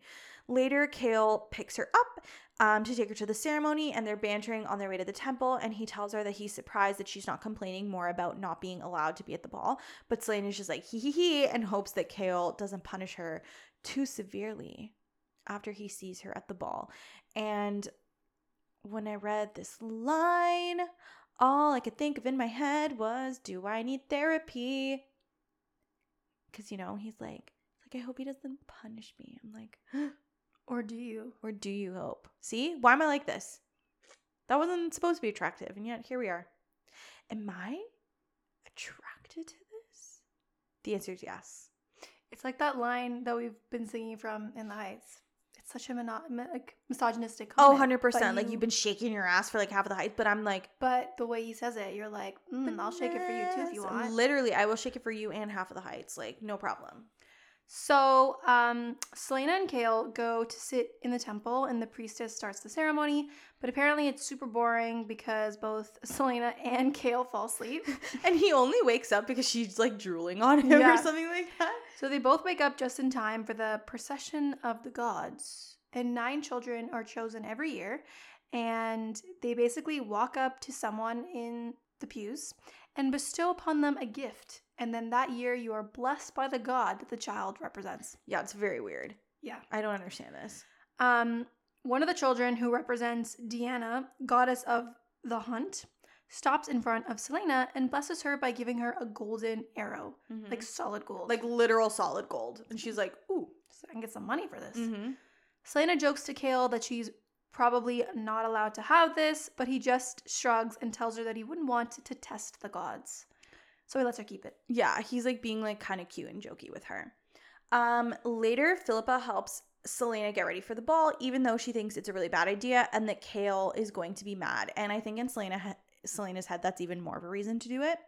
Celaena is wearing the most beautiful dress, and even Philippa admits that Celaena looks gorgeous. So the plan is that Philippa is going to make such a big fuss that Celaena is late to the ball and that the crown prince isn't going to be happy. Um, and she's gonna make such a big fuss about this that the guards just like leave her alone and let her walk like straight out of her room. Celaena swears that she will cover for Philippa if she gets caught. So the plan ends up working, and one of the guards um, takes her to the ball, and she finally enters. And when Dorian sees her like walking down, he's like, "What the fuck is she doing here?" But he can't take his eyes off her because she looks stunning. When she gets to the bottom of the stairs, Dorian takes a step forward, I guess, to like he finally like gets his wits about him and he's like, "Oh, I should like take her hand." But my fucking man Chaol makes it there first. Probably not because he's trying to be nice to her, but because he literally wants to yell at her. But I either way, he makes it there first, he extends his hand to her, and he leads her into the crowd. Um, Chaol promptly loses it on Celaena, asking her why she thought this was a good idea. But she tells him to piss off because how is she supposed to be the king's champion if they'll never trust her? Blah, blah, blah, blah, blah. And she knows that she's won with that one line, and Chaol tells her to just be careful during the ball and to not have too much fun. So Celaena just like posts herself up, planning on watching Nehemia for the whole night, but the princess has just been like sitting by the queen and like not doing anything. Like she hasn't moved, she hasn't done anything. Um, then Nehemia like suddenly gets up and comes to her and Chaol and she like tells Lillian that she looks beautiful and then like she announces that she's not feeling well and will be returning to her rooms. Celaena tells Chaol to stop scowling because no one will ask her to dance if he's scaring them off, which in my head I'm like I'm I feel like that's like his plan Absolutely. That's the whole purpose of his that. scowl. She's like, no one come near her. She's mine. Ex- literally, he's like, no one touch her. He moves her right to the edge of the dance floor and he's like, here, now people will see you. And Celaena asks him if he would dance with her and he says no. And he says, like, so mean. He's like, with you? No. And I'm like, oh why are you like this? He goes on to explain, though, that like, if the duke wasn't in the room he probably like would have said yes to her um, and then she has far more attractive suitors vying for her attention and that he has boring company to keep. And I'm like, why are you being so mean to yourself? Like, who hurt you? Like, why are you like this? He probably has daddy issues. She tells him that's not true. And then she says this. She goes, You're better than everyone in here, and you're you're very handsome, she said, taking his hand in her free one. There was a beauty in Chaol's face, and strength and honor and loyalty. She stopped hearing the crowd, and her mouth became dry as he stared at her. And how had she not seen it before? So basically, like, her and Chaol are just like staring at each other, like, kind of holding hands, like, whatever. But they get interrupted by Dorian. And Dorian tells Celaena that she is radiant. Chaol walks away and like I think he mumbles he's like I'm going to get a drink and he just like leaves cuz I don't think he can like function when all three of them are together anymore. And he walks away, and Dorian confesses that he hasn't been able to stop staring at her, and it took him some time to build up the nerve to go up to her, but he finally did, and now he finally asks her to dance, and they step out onto the dance floor. So, Celaena and Dorian dance a long time together, and they have far too many dances to be considered appropriate. Yeah, because you weren't supposed to dance with the same person, Yeah, you're right? supposed to like rotate. So they banter, and he has a sudden urge to kiss her, but he knows that he can't because after the ball, it'd be back to being an assassin and a prince. oh, love it. So from the side, Chaol is watching them dance and is being a sourpuss. Um, someone beside Chaol is asking him if Lillian is with Dorian, and Chaol is like, she belongs to no one but herself. I'm obsessed with this man. See, this is where my Chaol meter started going up, personally. So the guy shrugs, saying that he only asked because it looks like the prince is in love with her. And Chaol thinks that Dorian is a fool to have fallen in love with her, but for some reason he can't bear to look at them dancing anymore. He's like, I can't watch this. Ugh, I'm too jealous. this is so sad. On a side note, Kaltain is basically plotting Celaena's death right now. Yeah, She's like, I must kill her. she's like literally just watching her dance with like Dorian and just like a raging Yeah. inside. She's like a raging Like- inferno. Steam is coming from her ears. So when the ball is over, Celaena is led back to her rooms by a guard, only to find Dorian waiting for her. They go Mm. inside, and Dorian walks up to her, backing her into a wall, putting his arm beside her head, and he's like, "You left without saying He- goodbye." you know, he like does that thing where his like arm is above her head and she's kind of like caged Yeah. in and Mhm. shit. Yeah, and um, super sexy. it's getting real hot in here. Yeah, she shrugs and says that she's impressed he got here so quickly and without a pack of court ladies chasing after him. He then says that he's not interested in court ladies and then kisses her. he kisses her. They keep kissing, but then she remembers herself saying that she should go to bed and Dorian's like, "Oh, really?" She's To like, oh, she's like, oh, a little forward, but okay. And she's like, "No, bro, alone. I have to go to bed alone." Mm-hmm. So he kisses her once more, wishing her a good night, and leaves as she goes out onto the balcony and swoons. She's just like loving life right now. Yeah. Dorian is walking back to his room and is like, honestly, fuck it. I'm going to find a way to be with her because I want her. I just love her. And then Chaol is out in the gardens looking at Celaena, being so happy, knowing that she isn't thinking of him. Oh, this is the saddest paragraph. I had to like get you to read it because I just this chapter, the end of this chapter, because it goes from Celaena's point of view, Dorian's point of view to Chaol's point of view, and my heart just hurt. So this is the passage. In the garden, the captain of the guard stared up at the young woman's balcony, watching as she waltzed alone, lost in her dreams. But he knew that her thoughts weren't of him. She stopped and stared upward. Even from a distance, he could see the blush upon her cheeks. She seemed young, no, new. It made his chest ache. Still, he watched, watched until she sighed and went inside. She never bothered to look below. Ugh. And this is like he literally thinks he's not like worthy of her. He's just like I'm just a captain of the guard. Like she's not bothering. He. Chaol, I'll hug you. It's fine. Anyways, so a couple of days before the final test, before the duel, so there's one more test and then the duel. Um, and Celaena is woken up by her puppy licking her face, and immediately she's like, "Oh no, you peed somewhere." But Dorian comes in and is like, "Nope, I took her out to pee." He's like, you know, the best dog dad ever, and again, he fails to knock. They're co-parenting now. Literally, they're co-parenting a puppy. He asks her if she named the puppy yet, and he suggests Goldie, which she instantly shoots down for being stupid. Celaena decides on the name Fleetfoot and says that one day the dog will be outrunning all of Dorian's purebreds. How do we feel about the name Fleetfoot? I don't think it's a name for a being. I don't Personally. think so. I don't think so either, and I'll tell you why. It can't be like shortened. Like what do you fleety, footy, foot, fleet, flea flea, like, Flee, flee. flea flea. Flew, flew, come here. Like you just constantly be like fleetfoot. like it just I don't like so it. official. I don't know. I, I I don't like it either. it's too objecty for a Fleetfoot. Like name it something cute. for a being. I know. I I don't don't, like it either. No. Um. Anyways, the conversation shifts, and Dorian goes, "Listen, dot dot dot," which makes Celaena want to immediately throw herself off the balcony because she knows what he's about to bring up. Um, Listen, we need to talk. Yeah, and she's like, "Absolutely not." Dorian wants to apologize for being so forward the night before for kissing her, and Celaena then dissolves into a coughing fit, saying that she like didn't mind it. She's so awkward, but then it's kind of like you have to remember she was like eighteen. You know what I mean? Like she's a little, she's a little baby, and, I don't think she's really like that lot of- experienced. yeah, you know what I mean? She doesn't have a lot of experience. Yeah. Um, Dorian takes this to mean that she liked the kiss, and Celaena shoots him down, telling him to go away. He teases her, saying she's reacting like she's never been kissed before, but she snaps at him, thinking of Sam. So again, we get like a little peek into like her old life, and clearly, like her and Sam, you know, had a romantic thing. She turns to get dressed, and Dorian can see the scars along her back, whispering to her that they're awful, and she tells him that they all have scars to bear before officially leaving to change. We shift to Kaltain, who is taking a walk with Duke Perrington in the greenhouses, which she absolutely hates. He tells her she looks out of sorts today, and she tries to brush it off, saying she's tired from the ball. He tells her to cut the shit and that he noticed her watching Prince Dorian all night. And Kaltain is like really trying to keep her cool, and she's like, Oh, was I? Then the Duke tells her not to worry because he was also watching the prince too, and the troublesome girl. Kaltain is relieved that the Duke wasn't implying that she wants the prince's dick. She's like, oh, he was just like, you know, concerned about the prince and Lillian or whatever.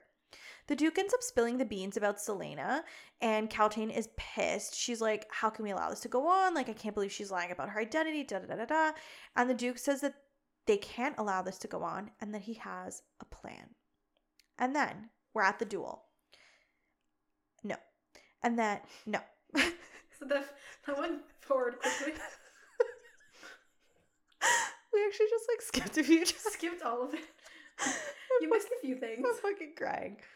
Um, so at the duel, the four finalists are going to drink a toast to the goddess and gods, and the Duke was going to ask if Kaltain could like present the toast so that she can slip something into Celaena's drink to weaken her against Cain.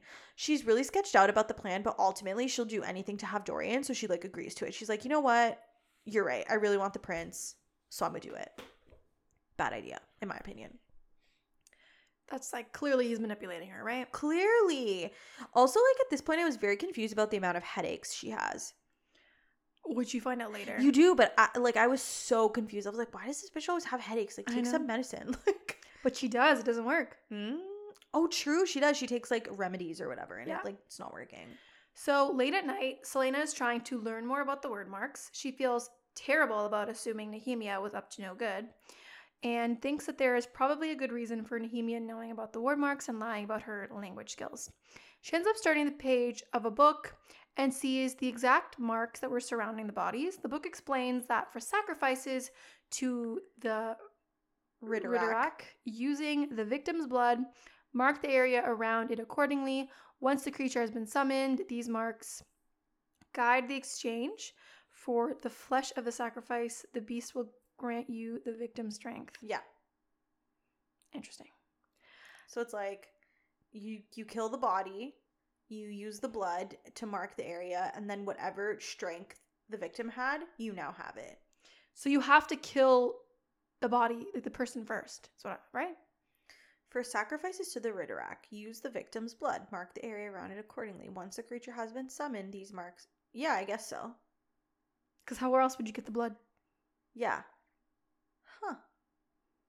I don't know. So all these victims were already dead when the Ridderak got to it. Maybe. Maybe.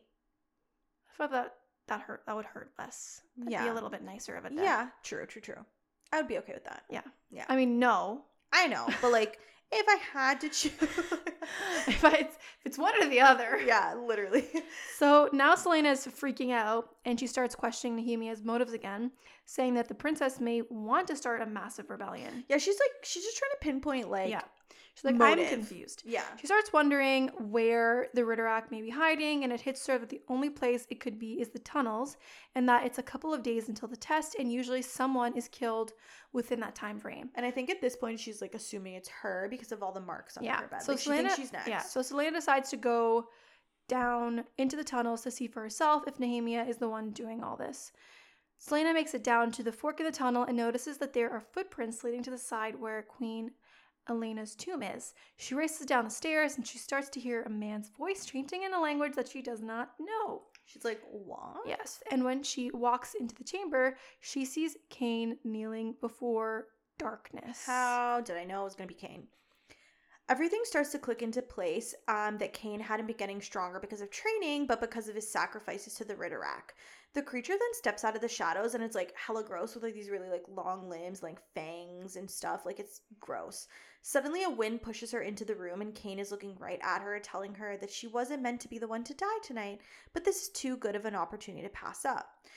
Um, the Ridderak turns to her and she pulls out that like hairpin knife thing, but Cain comes up behind her and takes it away from her before telling her goodbye and leaving the room, shutting Celaena in with the Ridderak.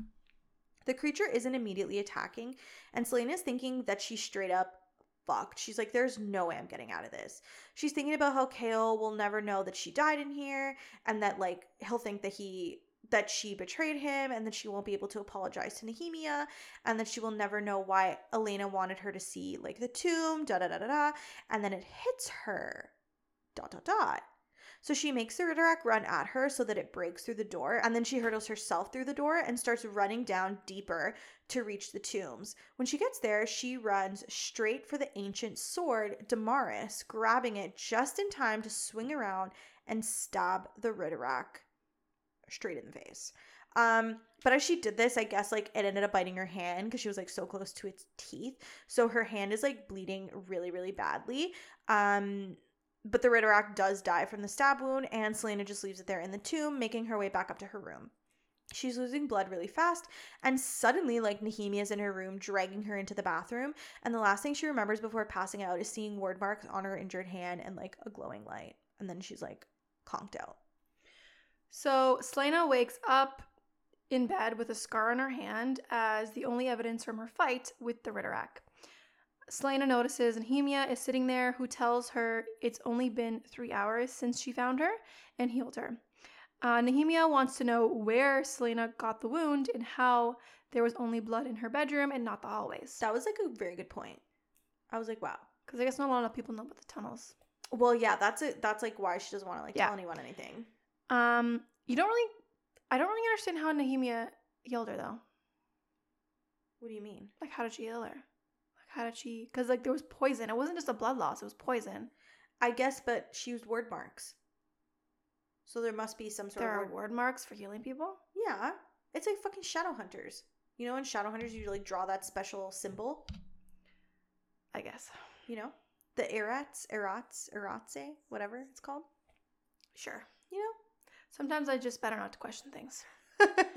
You just go with it. just go with it. Don't Yeah. think too hard about it. You yeah. know. Celaena decides to tell Nehemia everything, her real name, about her stay in Endovier, about the competition, and she yells at Nehemia to not judge her, that she's doing what she can to ensure her freedom and that she thinks about her possible service to the king every waking moment. Yeah, she's like, I hate the guy too. Like, Yeah. you know? Nehemia grabs Celaena's hand and tells her that she's sad at how things had turned out between them and that she wants to be friends again. They're making up. So she tells Celaena that she wants to give her something, a name that reflects all that she's been through, and she calls her Elentiya, meaning spirit that could not be broken. And Celaena feels this immense amount of love at this act of kindness from Nehemia. They spend the rest of the night talking about Celaena's life and how she ended up in the competition. And the next morning, Celaena is walking with Chaol, thinking about last night, and she ended up telling Nehemia everything except about the Ridderak and Cain. I mean, like, why? Just tell her everything, man. Like, uh, I know. Like, especially her, like, of all people. like you, you know, she knows about the Wyrdmarks, and clearly she used the Wyrdmarks. To Maybe she can you. help you. Yeah. Hi, hello. So Chaol asks her why she's so quiet and if her and Dorian had a fight. He's doing that thing where he's like constantly bringing up Dorian with her because, like, Yeah. He wants to know about their relationship. exactly. Yeah. So she tells him that she hasn't seen Dorian since the day before, and Chaol then asks her if she had fun dancing with him at the ball. He's so jealous. It's like you you had your chance, man. Just ask her. could Just have ask you could have danced with her. Truly. You said you didn't want to. No one was gonna kill you. Yeah. She ignores his question and asks him why he left the ball early because she thought that he was supposed to guard her. He just brushes it off, saying that he knows she's not going anywhere. They tease each other a little more, and then Celaena contemplates telling him about last night. She decides against it because then she would have to reveal the secret passage, and that's like her last resort if she ever needs to flee. Yeah, she's like, I can't. He doesn't trust me that much. You know what I mean? Um, she figures it's a non-issue anyways because the Ridderak is dead, and now all she has to do is defeat Cain in the duel. She's like, easy. Before they enter the practice room, Chaol asks her if she knows what she's getting herself into with Dorian, and Celaena kind of scoffs at the question, and Chaol reminds her to use her brain. Man, you're just jealous. Yeah. He's really trying to like lay it on thick with this whole like Dorian thing. And I'm like, why do you care so much? No, but we know why you care so much. I know, like, and plus, like, Dorian's his friend. He's and, trying like- to sabotage that relationship because he wants her to pick him. but I don't think he like knows that deep down inside yet. Like, I think he's still masking with the fact of like, oh, I'm trying to protect my friend Dory. You know what I mean? Maybe. Like, nothing good can come of this kind of thing. Maybe. After practice, Chaol and Celaena are making their way back to her room when they run into the King of Adarlan. They both bow to the king, and Celaena senses an air of darkness and like death around him. Oh my god, SJM, that could be your new book. A Court of Darkness and Death. Death and darkness sounds better. A Court of Death and Darkness. Yeah, I'm into it. Um, the king walks by without any interaction, and Chaol and Celaena finish their walk in like complete silence because like Celaena really does not like the king. In his room later, Chaol is reading the king's report, and he's just so confused. He has no idea why the king had arrived alone and how the whole company had died except for him. He wonders why the king doesn't trust him anymore. He's like, what's going on? He thinks about how frightened Celaena had looked when she saw the king, and for a moment he had wanted to comfort her. He admits that Celaena has been amazing during training and that he can't even keep up with her anymore. He wonders if it's a good idea to let her loose on Erilea if she wins. He thinks about how fucked everything is, how weird the king is being, but he knows that right now his two jobs are to investigate the deaths of the champions and making sure Celaena wins. He smiles at the thought of her causing trouble in the castle for the next four years. See, this was really like Chaol was on the way up for me in these part of the books, you know? I was like, wow, he's getting better and better and better chapter by chapter. Slowly but surely. So Celaena and Nox are training the day before their last test. She's super off though because she can't stop thinking about Cain. Nox calls her out, saying that she seems distracted and maybe she's thinking about Dorian, but Celaena shoos him off. And, but then he brings up the bite mark on her hand, and she had told him to stay in his rooms. And he ends up telling her that he knows that she knows something. He's like, I know that you know. I know that you know something. I know something. Do you know something? Do you know something? I know that you know that we know that I know. You I can tell you what I know though. Do you know something I can't tell you though? I can't tell you. That's the worst. It's like when you know someone knows, but they like can't say anything, and you're like, It's like "Fuck." that scene in Friends. Where it's like, do you Mhm. know something? Yes. Do you know something? Okay, I can tell you what I know. I can Yeah. tell you what I know. yeah, I love it. Celaena tells him that the contestants dying is not an accident and that something is going down, and that if he was smart, he'd leave the castle. She essentially ends up telling him that she's not a jewel thief and that Cain knows, and that's why he's always trying to rile her up. Mm-hmm. He puts two and two together and realizes who she really is. He's like, what? Yeah. You're the assassin? Mm, I know. She's like, You're so young. You're so, you're a girl. Yeah, Sexist mentality. literally. Ageist. She warns him again of a creature so foul, she doesn't even want to describe it to him. And he thanks her for warning him. That night, he slips out of the castle unseen, Yeah. and we never see him again. He's like, bye. Because, like, keep in mind, he has nothing to lose from this competition. Right. Because if he doesn't win, his sponsor still said that, like, he'd be free. yeah. Like his sponsor's a nice one, so he's not like going back to jail or No, anything. like, Like, he's he's, free, just, free. Yeah. So So, he was like, he had nothing to lose. He's kind of Probably like, I better don't want to die, so Yeah. bye. probably better that he skedaddled. Yeah. So they we get a mini scene of Kaltain getting ready for dinner in the Great Hall, and when she passes Cain, she swears she sees like things swooping above him waiting. I know it's like really weird. I think she's going a little kooks. So that night, Celaena and Dorian are playing chess in her room where he is losing miserably. He ends up holding her hand and she asks him if he's going to kiss her again, to which he responds that he would like to. Just as he's about to, though, she blurts out that she saw his father in the halls. Dorian immediately worries about her, and in her head, Celaena is wondering if tonight would be the night that Cain came for her. Mm-hmm. She tells Dorian not to worry, but before he can protest, she kisses him and shuts him up. Yeah. She's like, this is the only way I know Yeah. how to make you quiet. They make out until 3 a.m., and he finally leaves her rooms. Ugh, to be young again. Yeah. To stay up that long making out. Celaena tries to keep herself awake, but ends up falling asleep and having a dream about running through a forest and someone is chasing her, but she keeps falling. When she wakes up, she ends up finding out that since Nox escaped, they canceled like the final test and would be going straight to the final duel. So there's Yeah. only four of them left. Mm-hmm. Um, we get a Dorian point of view where he's out on a hunt because he needs to get his mind off of things. He thinks about Celaena saying he saw her face each time he closed his eyes. She haunted his thoughts, made him wish to do grand and wonderful things in her name, made him want to be a man who deserved to wear a crown. Uh, I love men as they are written by women. Do you love men or do you love men written by women? Mm, the second one. Dorian wishes he wouldn't have kissed her because now he can't imagine his future with anyone but her. He's like, no matter who I marry, like, it's not going to live up to her.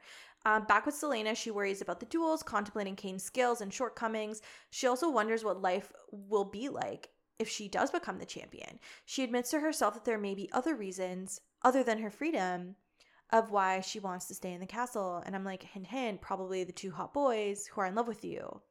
That's probably one reason. Ah, love triangles. So hard to be loved by so many people. Gotta hate them. Truly. I do not like love triangles and I don't. And I mean, you said it earlier. You were like, and I mean, spoilers. No matter what side you pick, you're, You're wrong. wrong. and we know that. Yeah, we do. Yeah. Um, so the day of the duel starts off with Kaltain pouring poison into the wine that Celaena was to drink from. And honestly, I like hate this.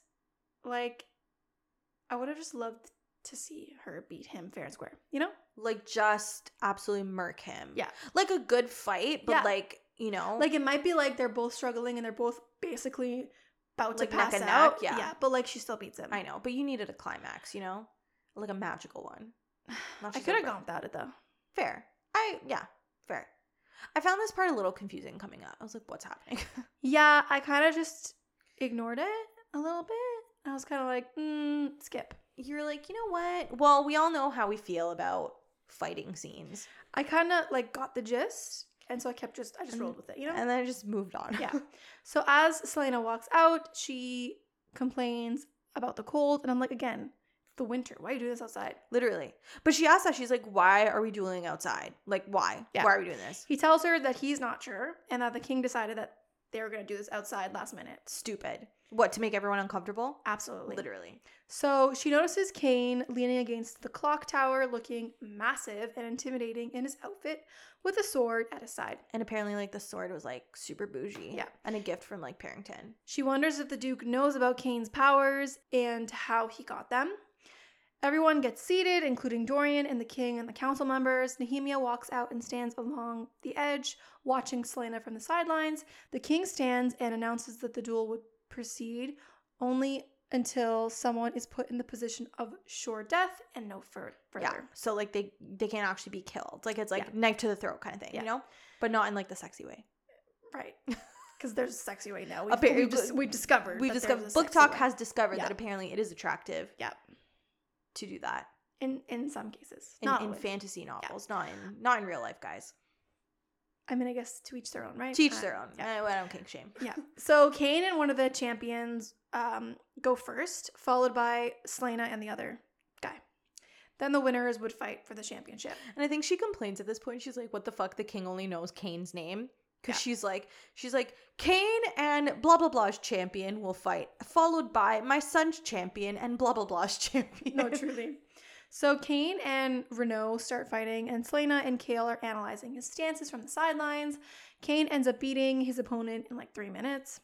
The king announces that Cain is the winner and tells Celaena and Grave to prepare their weapons. Chaol turns to her, and instead of offering her some random sword, he offers her his personal sword. See, this is again my big fat crush on Chaol is like really developing. And like I think when he hands her the sword, she like says a sign. She goes, Far inside of her, she found a golden chain that bound them together. And I'm just like, ugh, I love it.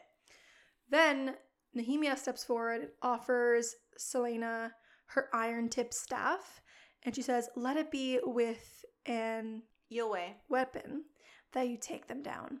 Her voice hitched. Let wood from the forest of Eyllwe. defend steel from Adarlan. Let the king's champion be someone who understands how the innocents suffer. Yeah, so it's very symbolic. This And okay, here I get the symbolism that we're Mhm. going for, and like you know, for her to defeat the ch- like the other guys and to the win oppressors with the yeah yeah, yeah. and to win the, and become the king's champion. with like with- an Eyllwe weapon. Yeah. I get that.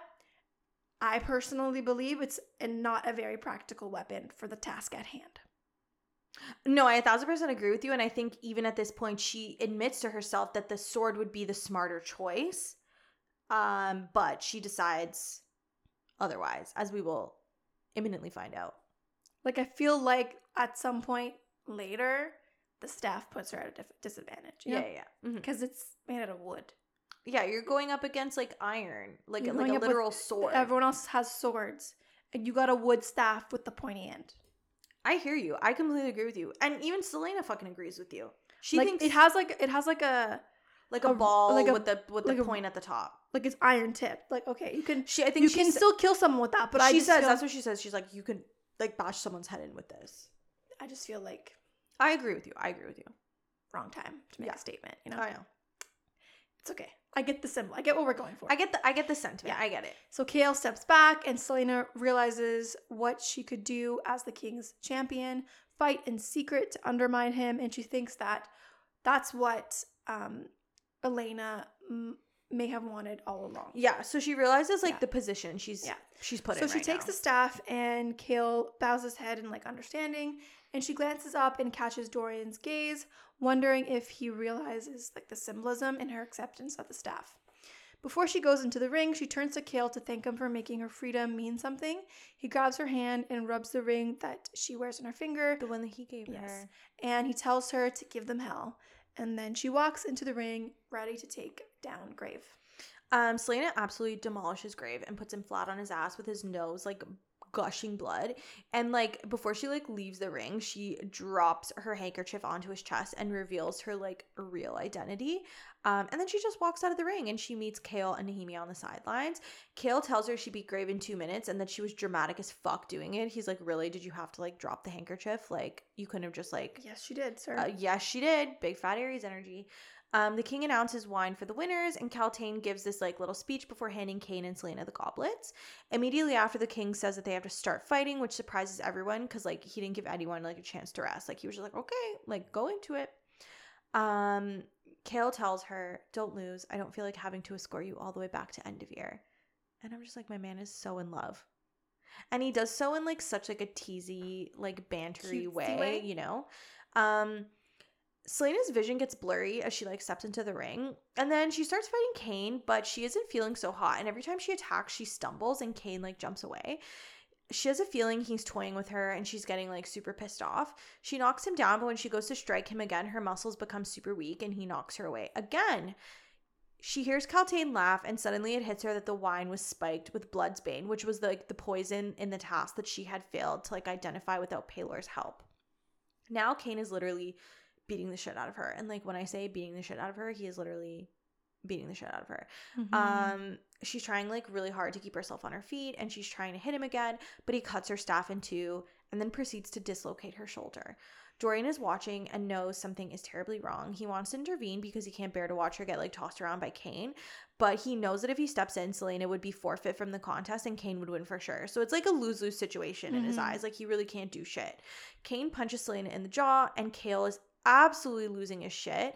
but like, this is what I don't understand. Mhm. Like to me, it's like she's kind of already lost. Like to me, like Cain, Cain at any moment could just be like knife to throat. Exactly. Like I don't understand why the king is not because I think he's enjoying this. Point, exactly. you like know? the king could call it off, be like, "Okay, Cain won." Yeah, because it's obvious, right? Yeah, Like at this right point. at this point, like she's basically completely out of it. it's almost like he wants He wants her. he to wants die. her to die, and he doesn't want it to be by like his hand directly. You Yeah. know.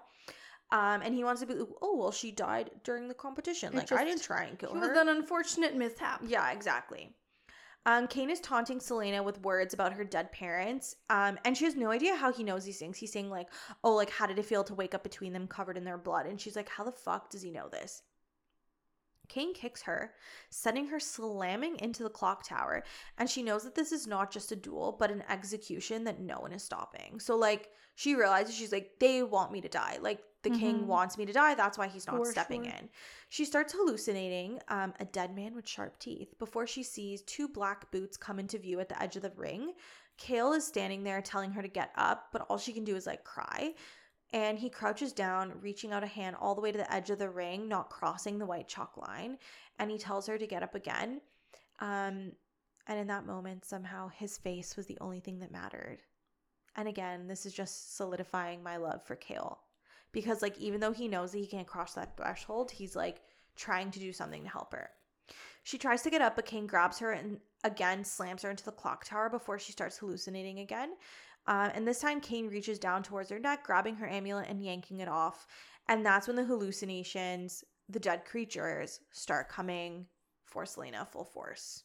So Dorian and Chaol watch in horror as Celaena is like flailing against her halluci- like hallucinations. Yeah, there's like nothing there, but she's like, yeah, they're all like, "What is she seeing?" mm-hmm. Dorian knows that this won't stop until Cain knocks her unconscious, or the king tells like him to stop. Mhm. Essentially, Nehemia walks to the edge of the ring and begins like chanting. Her fingers like moving under her cloak. she's doing some Harry Potter shit. Yeah, Celaena kneels in front of Cain, staring blankly ahead, and Dorian is afraid that she is like basically just waiting to die. Yeah. Suddenly, Celaena sees doors burst open, and Queen Elena steps out of one and knocks Cain over. Metaphorical doors, you know? Yeah. Everyone else thinks it's just like a strong gust of wind that's doing all this. Mm-hmm. Elena protects Celaena from the demons and tells her that she can take the poison out of her body, but otherwise she can do no more. Yeah, like she can't heal her or like Yeah. make her stronger. She's just like, I can take the poison away. Yeah, Celaena grabs the broken staff, and Cain looks to the king, who nods, which is sketchy as fuck. I was- I was the like- king, the king is in this whole thing. Uh. He knows. I'm. He Yeah. knows everything. Yeah. I guarantee he knows about the word. He knows about everything. like he wanted Cain to win. a hundred percent. Elena tells her that once the poison is gone, she and the demons will no longer be visible. Finally, the poison is gone, and Celaena is able to stand, shaking on her feet, and Elena disappears. Um, as Celaena stands, the wind blows the hair from her face, revealing a mark on her forehead that makes Nehemia gasp. So there's like a Wyrdmark on there that like no one had. I don't fucking know. No one had seen before. I don't know. I'm like, damn, she's been walking around with this the whole time. Um, Celaena lunges forward, stabbing Cain in the right side, and then also like slices his arms open and like knocks him to the floor. She steps on his back and points the broken staff to his neck, telling him she'll kill him if he moves.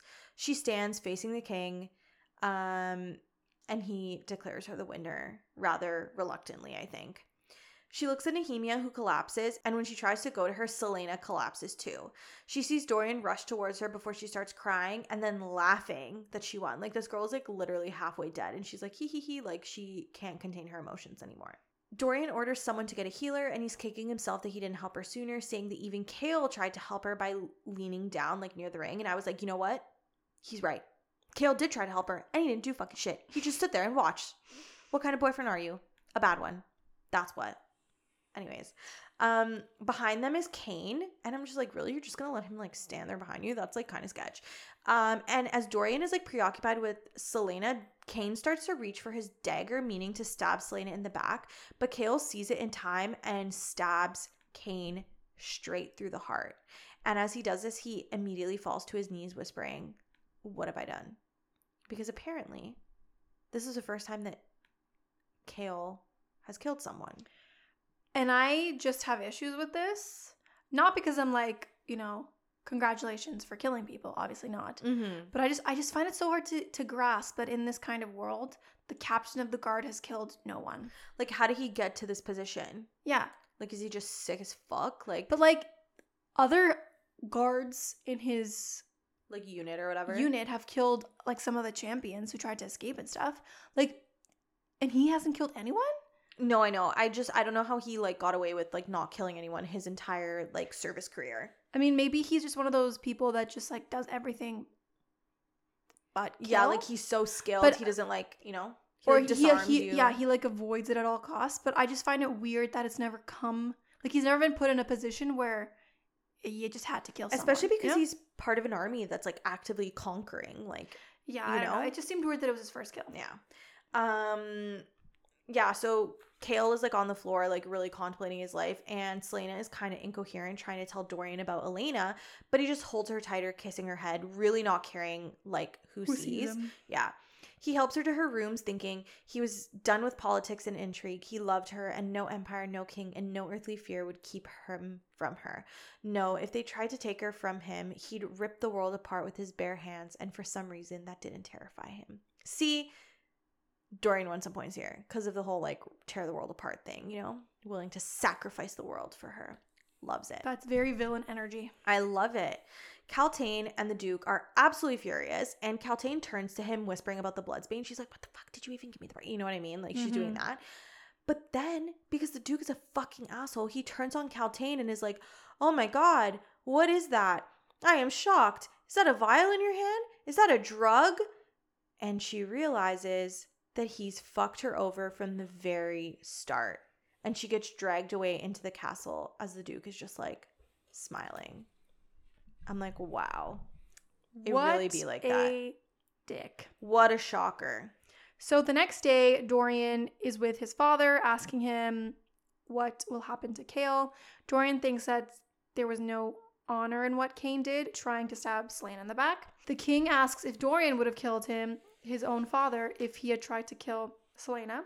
And Dorian gives like a really diplomatic answer, and the king laughs, calling him a liar, almost as cunning as the Duke.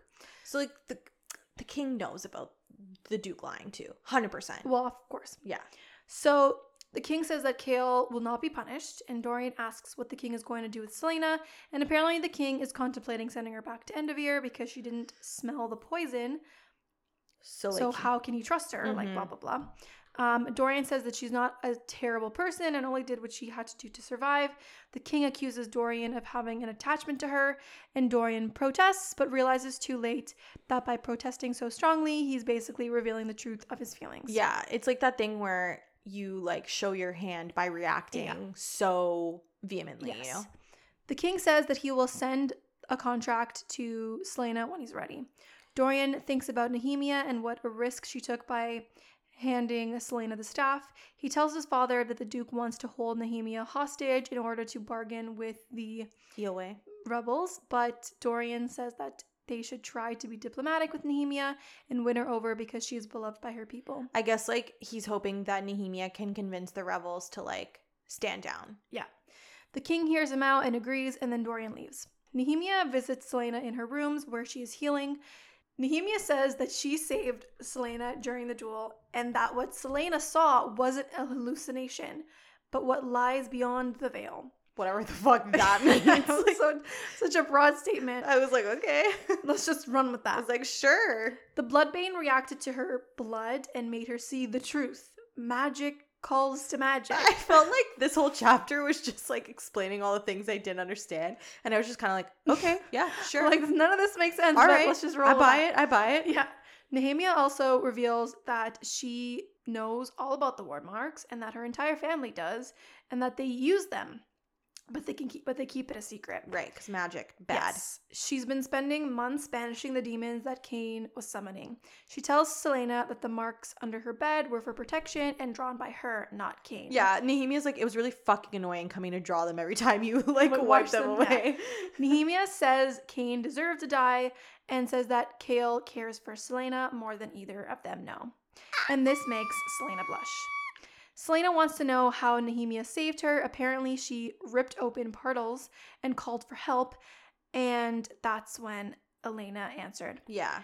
So they're again, unsure. yeah, Unsure of all of this. I'm like, sure. Doors, sketchy. doors, Elena answer. Yeah, great. So they're both unsure of how Cain learned to use the Wyrdmarks, but Nehemia asks Celaena if she knew about the mark on her forehead, to which Celaena responds no. Yeah. Apparently, Nehemia doesn't know what it is either, and clearly the king does not give one fuck that it is there. Otherwise, he would have asked. yeah, so like I think he can see it too. He probably does care, he's just biding his time. Yeah, hundred percent. Nehemia reveals that she came to the kingdom to spy in an effort to protect her people. Obviously. Celaena promises to keep her secret. They hug it out, and before Nehemia leaves, she tosses the amulet to Selena. Yeah, I think one of the guards had picked up Yeah. um, the eye of Elena from the Yeah. floor and handed it to Nehemia. Uh-huh. Um, the next morning, Dorian visits her and he's an absolute hot mess, clearly torn up about um what happened to her, but is unable to like articulate it. Like he just doesn't know how to tell her. He lies down beside her and tells her that Chaol is fine and hasn't been punished. He apologizes for not saving her, for not realizing she had been poisoned, and Celaena tells him that he shouldn't be sorry because if he would have interfered, she would have been disqualified. But he continues. I should have sliced Cain open the moment he laid a hand on you. Instead, I stood there as Chaol knelt at the sidelines. I should have been the one to kill Cain. But you fucking weren't. It was her other boyfriend, Chaol, that did it. It's true. Um, she lies on his chest and asks him if he knew she would win when he came to get her from like Endovier. And he says this. He goes, I knew you'd win the moment I met you, he whispered, and her heart writhed as she understood what lay before them. Though I'll admit that I didn't quite see this coming, and no matter how frivolous and twisted that competition was, I'm grateful it brought you into my life. As long as I live, I'll always be thankful for that. And before she can start crying, he leans forward and kisses her. Now we're with the king, and he's still kind of pissed. Celaena won, but realizes that she's his only option for now. She's like, he's like, well, Cain's dead, so like, what else am I gonna do? He knows about the Wyrdmarks and vows to learn about the one on her forehead. And he's like, and if it's some sort of like fucking prophecy or anything like that, I will have her hanged. Like he is like ready to kill her at a moment's notice. What I mean? He he noticed it. He noticed, of and course knows he knows. some kind of thing. Yeah, because he knows all about it. He's 100% using magic, like for sure. Um, he felt the demons during the duel and decides that maybe it should not be him to kill Celaena if she's being protected by someone with power. So like even though he couldn't really see what was going on, he knows that there were demons and then like they were banished by someone. So he's like, I don't know if I should fuck with this right now. The king is talking to the duke about this experiment with power that they'd been doing with these like obsidian rings that they'd been wearing. And like apparently Cain and Kaltain were both like test subjects. So Cain was the test subject that proved that they could physically change someone, and Kaltain was the test subject that proved that they could mentally influence someone. And that's why she's having all those headaches because the mm-hmm. Duke was like doing something with his like fucking ring. I still don't really understand it. Do you? Absolutely. I have no, clue. idea what's going on. Again, I just don't question. I just I just, I'm just like, mm-hmm, Yeah. yes. The king assures the duke that Kaltain won't be in the dungeons forever. Um, that at some point they will make her an offer she can't refuse. Then he tells the duke to cool it with his ideas about Nehemia because it attracts too much attention. The duke agrees to this and leaves. A week later, Selena is chilling, waiting for her contract to arrive, fantasizing about all the clothes she's going to buy with her paycheck. Priorities. Chaol visits her, and both of them quietly are staring at each other, having not seen each other for like a week. She thanks him for saving her life, and he seems like so sad, so she tells him that she remembers her first kill and how hard it was. Again, never killed anyone. Seems weird. First time. Seems, Seems weird. He disagrees. He tells her that the reason why he can't stop thinking about it is because it was so easy. That's like a chef who's never cooked. You know, What? like a, a captain of the guard who's never killed, a chef who's never Oh, cooked. I see what you're saying. I was- I was You were like, "The I, I fuck?" didn't understand the analogy. a mechanic that's never touched a car. Anyways, continue. Yeah. Just So weird. it's weird. I It's don't get. I, I was like, really? Like, aren't you like in your twenties? Shouldn't you have already murdered someone? Like, isn't that on the to do list? oh my god. Anyways, he also apologizes for what happened to her parents and that Cain used that to exploit her. He tries to leave. Clearly, he's not doing well with all the things that he's feeling. And she tells him thank you, and not just for killing Cain, but for leaning down by the ring. And then she hugs him, and he returns the hug back so tightly. Yeah, And and they're cute. look how cute this next paragraph is. Yes. His breath was warm on her neck as he bent his head, resting his cheek against her hair. Her heart beat so quickly, and yet she felt utterly calm, as if she could have stayed there forever and not minded. Stayed there forever and let the world fall apart around them. She pictured his fingers pushing against that line of chalk, reaching for her despite the barrier between them. And then mm. Dorian comes in, asking if everything's okay, and He- cockblops him. See, at this Dorian point, I was yeah. officially Team Chaol. Chaol leaves because, again, like we said, he cannot stand to be in the presence of Both, like Both all of three them? of them. Yeah, He's like, three. He ca- I can't "Mm, handle short sorting. I can't handle this tension. It's just uncomfortable. Well, because at this point he thinks that Celaena is like with Dorian. Yeah. So like he's definitely feeling feelings for her, but he's like, I can't do that to my friend. um, Dorian tells her the good news that she is to officially sign the contract the next day and become the king's champion. He tries to kiss her, but she stops him, saying that they can't be together because she's the king's champion and he's the prince. Forbidden romance. Logic. Love it. He tries to tell her that they can keep it a secret, but Celaena doesn't want any more secrets. She tells him that in four years she'll be free, and she's excited to find out what that free actually feels like. Mm-hmm. He wants to debate with her, but he can't bring himself to when he sees how happy she is, so he just agrees to be her friend. He's like, okay. He tells her that Nehemia is on her way and leaves without waiting for her answer. Yeah. I mean, what can you do? I mean, I feel bad for him. so did I, but like I'm also ready for more Chaol. So like I didn't feel that bad. but apparently, Chaol gets like meh real quick. really? That's what I mean. I, I don't hear a lot of people that actually like Chaol. Okay, well, I like him right now, so we'll see how I feel about when I read the next books. Um, later, Chaol finds himself still tormented over killing Cain. He wanders over to Celaena's rooms again, and when she answers, he says he's looking for Dorian. And I'm like, sure, Jan, you're looking for Dorian. Okay. Um, Celaena tells him that he won't be finding Dorian here anymore because she has ended it with him. And he seems low-key happy she's not with Dorian anymore, and they go and like sit together. He has a hard time focusing because Celaena is in this like really short nightgown and he has to keep reminding himself to like look at her face. He's like, don't look at her nightgown, don't look at her nightgown, don't look at her nightgown. Um, and then they just spend the night drinking together with Chaol, wondering if four years with her would ever be enough. Ugh, I love him. Anyways, I know I'm gonna get my heart broken. No time with you will ever be enough. But let's start with forever. Twilight. Bringing it back to Twilight. I just want you to know that when she finished saying that, she did two peace signs. She was like, mm. I was very happy with that. she was so proud of herself. Edward's wedding speech. Okay. Okay, go watch it. Um, wait, can you please make your wedding speech just a, like a retelling of Edward's speech? Who's gonna know? How would they know? I'll They're know, but know. that's it. No one else will know. Maybe I'll just like quote some of it and like no one would know, you know? Wink at me every time you do it. Be like, do you No measure of time with you will be enough, but let's start with forever. wink, wink, wink, wink. Stole from Twilight. Imagine you just printed out the script and you were like, um, His speech is like two seconds though. it is. It's Like well, it's really short. and they did that like weird splicing montage where you got like a line out of everyone's like speeches at the wedding. and I just don't understand that. And this is so off topic, but like, everyone why did everyone get a speech? bitch? What? It's why not open why are you allowing this bitch who's been jealous of you since day one speak at your wedding? Liter- like, why? Why is Jessica speaking at your wedding? weddings are not open mic nights, okay? There, there's a certain set of people who get to speak, and that is it. And for a certain amount of time. Like this is not a free for all where you get to give a 16 minute soliloquy about everything. you know who, did, who you know we didn't see speak? Who Hmm. we should have saw speak. hmm. We didn't see Carlisle speak. We should have. We should have saw Carlisle speak. He didn't speak? No, we saw. Charlie? we saw Charlie, we saw Esme, we saw her her mom's Emmett. horrific speech. Um, we saw Emmett, and we saw Jessica And Edward. and Edward.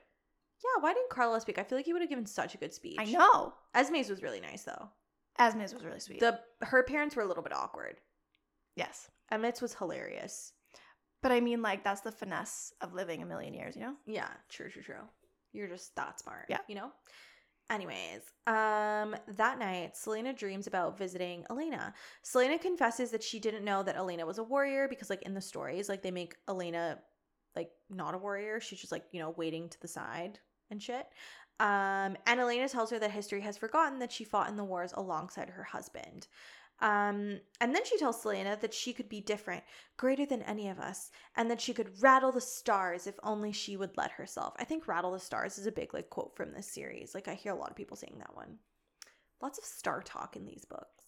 Is SJM an astronomer? Does she just love the stars? Maybe. Maybe.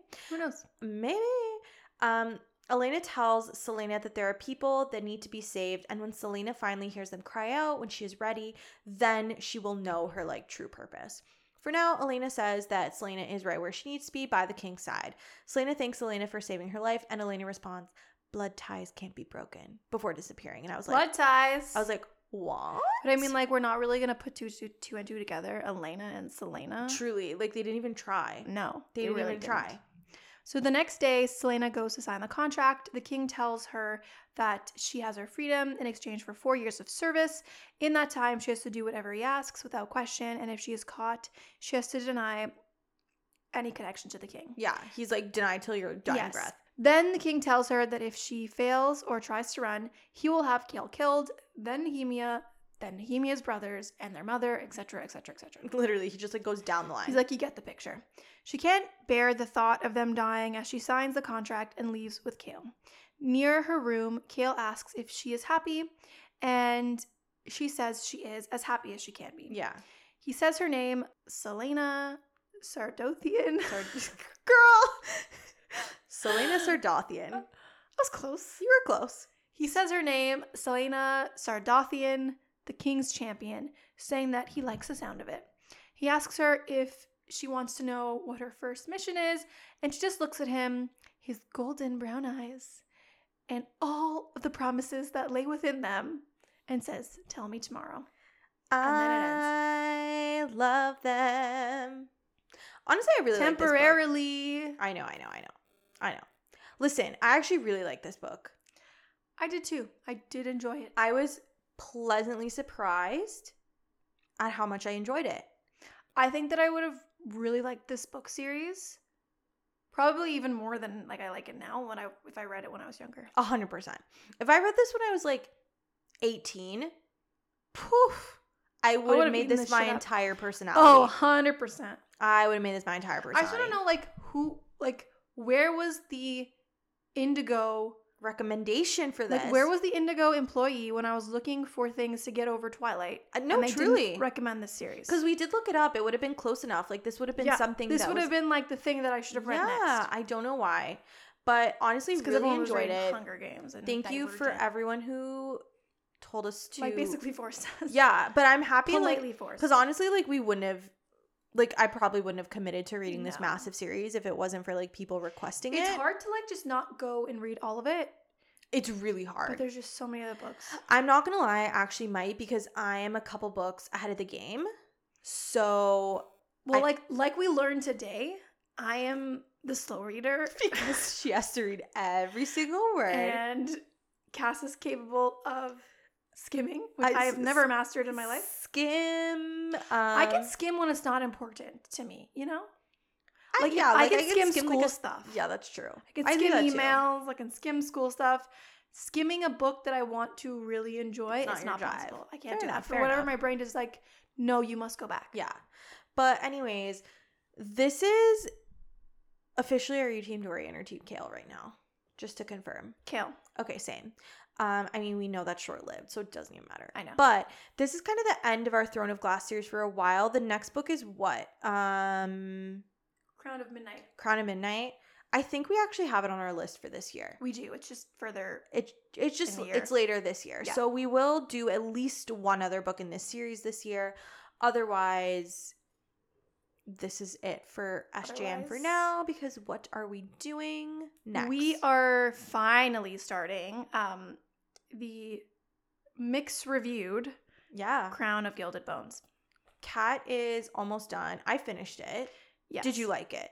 I, I Let's save that for next I know. time. we've got a lot of Because I have a lot of thoughts you do. and I don't want to put them here. okay, I want to really like talk about them. I want to dive in deep Yes. to the Yeah. to the just Yeah. So experience. we'll save it for next time. Okay, fair. Um, but that is it for this time. Thank you so much for listening. If you check our episode description, it has all the links to like our social media, our website, um, everything like that, merch, anything interesting that you might want to find, it's there. Also, if you are able to, if you can please leave a review on Apple, um, it really helps our podcast get seen by other listeners. Um, so that they can join the Book Bitch fam. And if you have left a review and a rating, we really appreciate you. Thank you so much. We love you. Anyways, yeah, that's it. And thanks for listening to Two Book Bitches. Mm, Bye.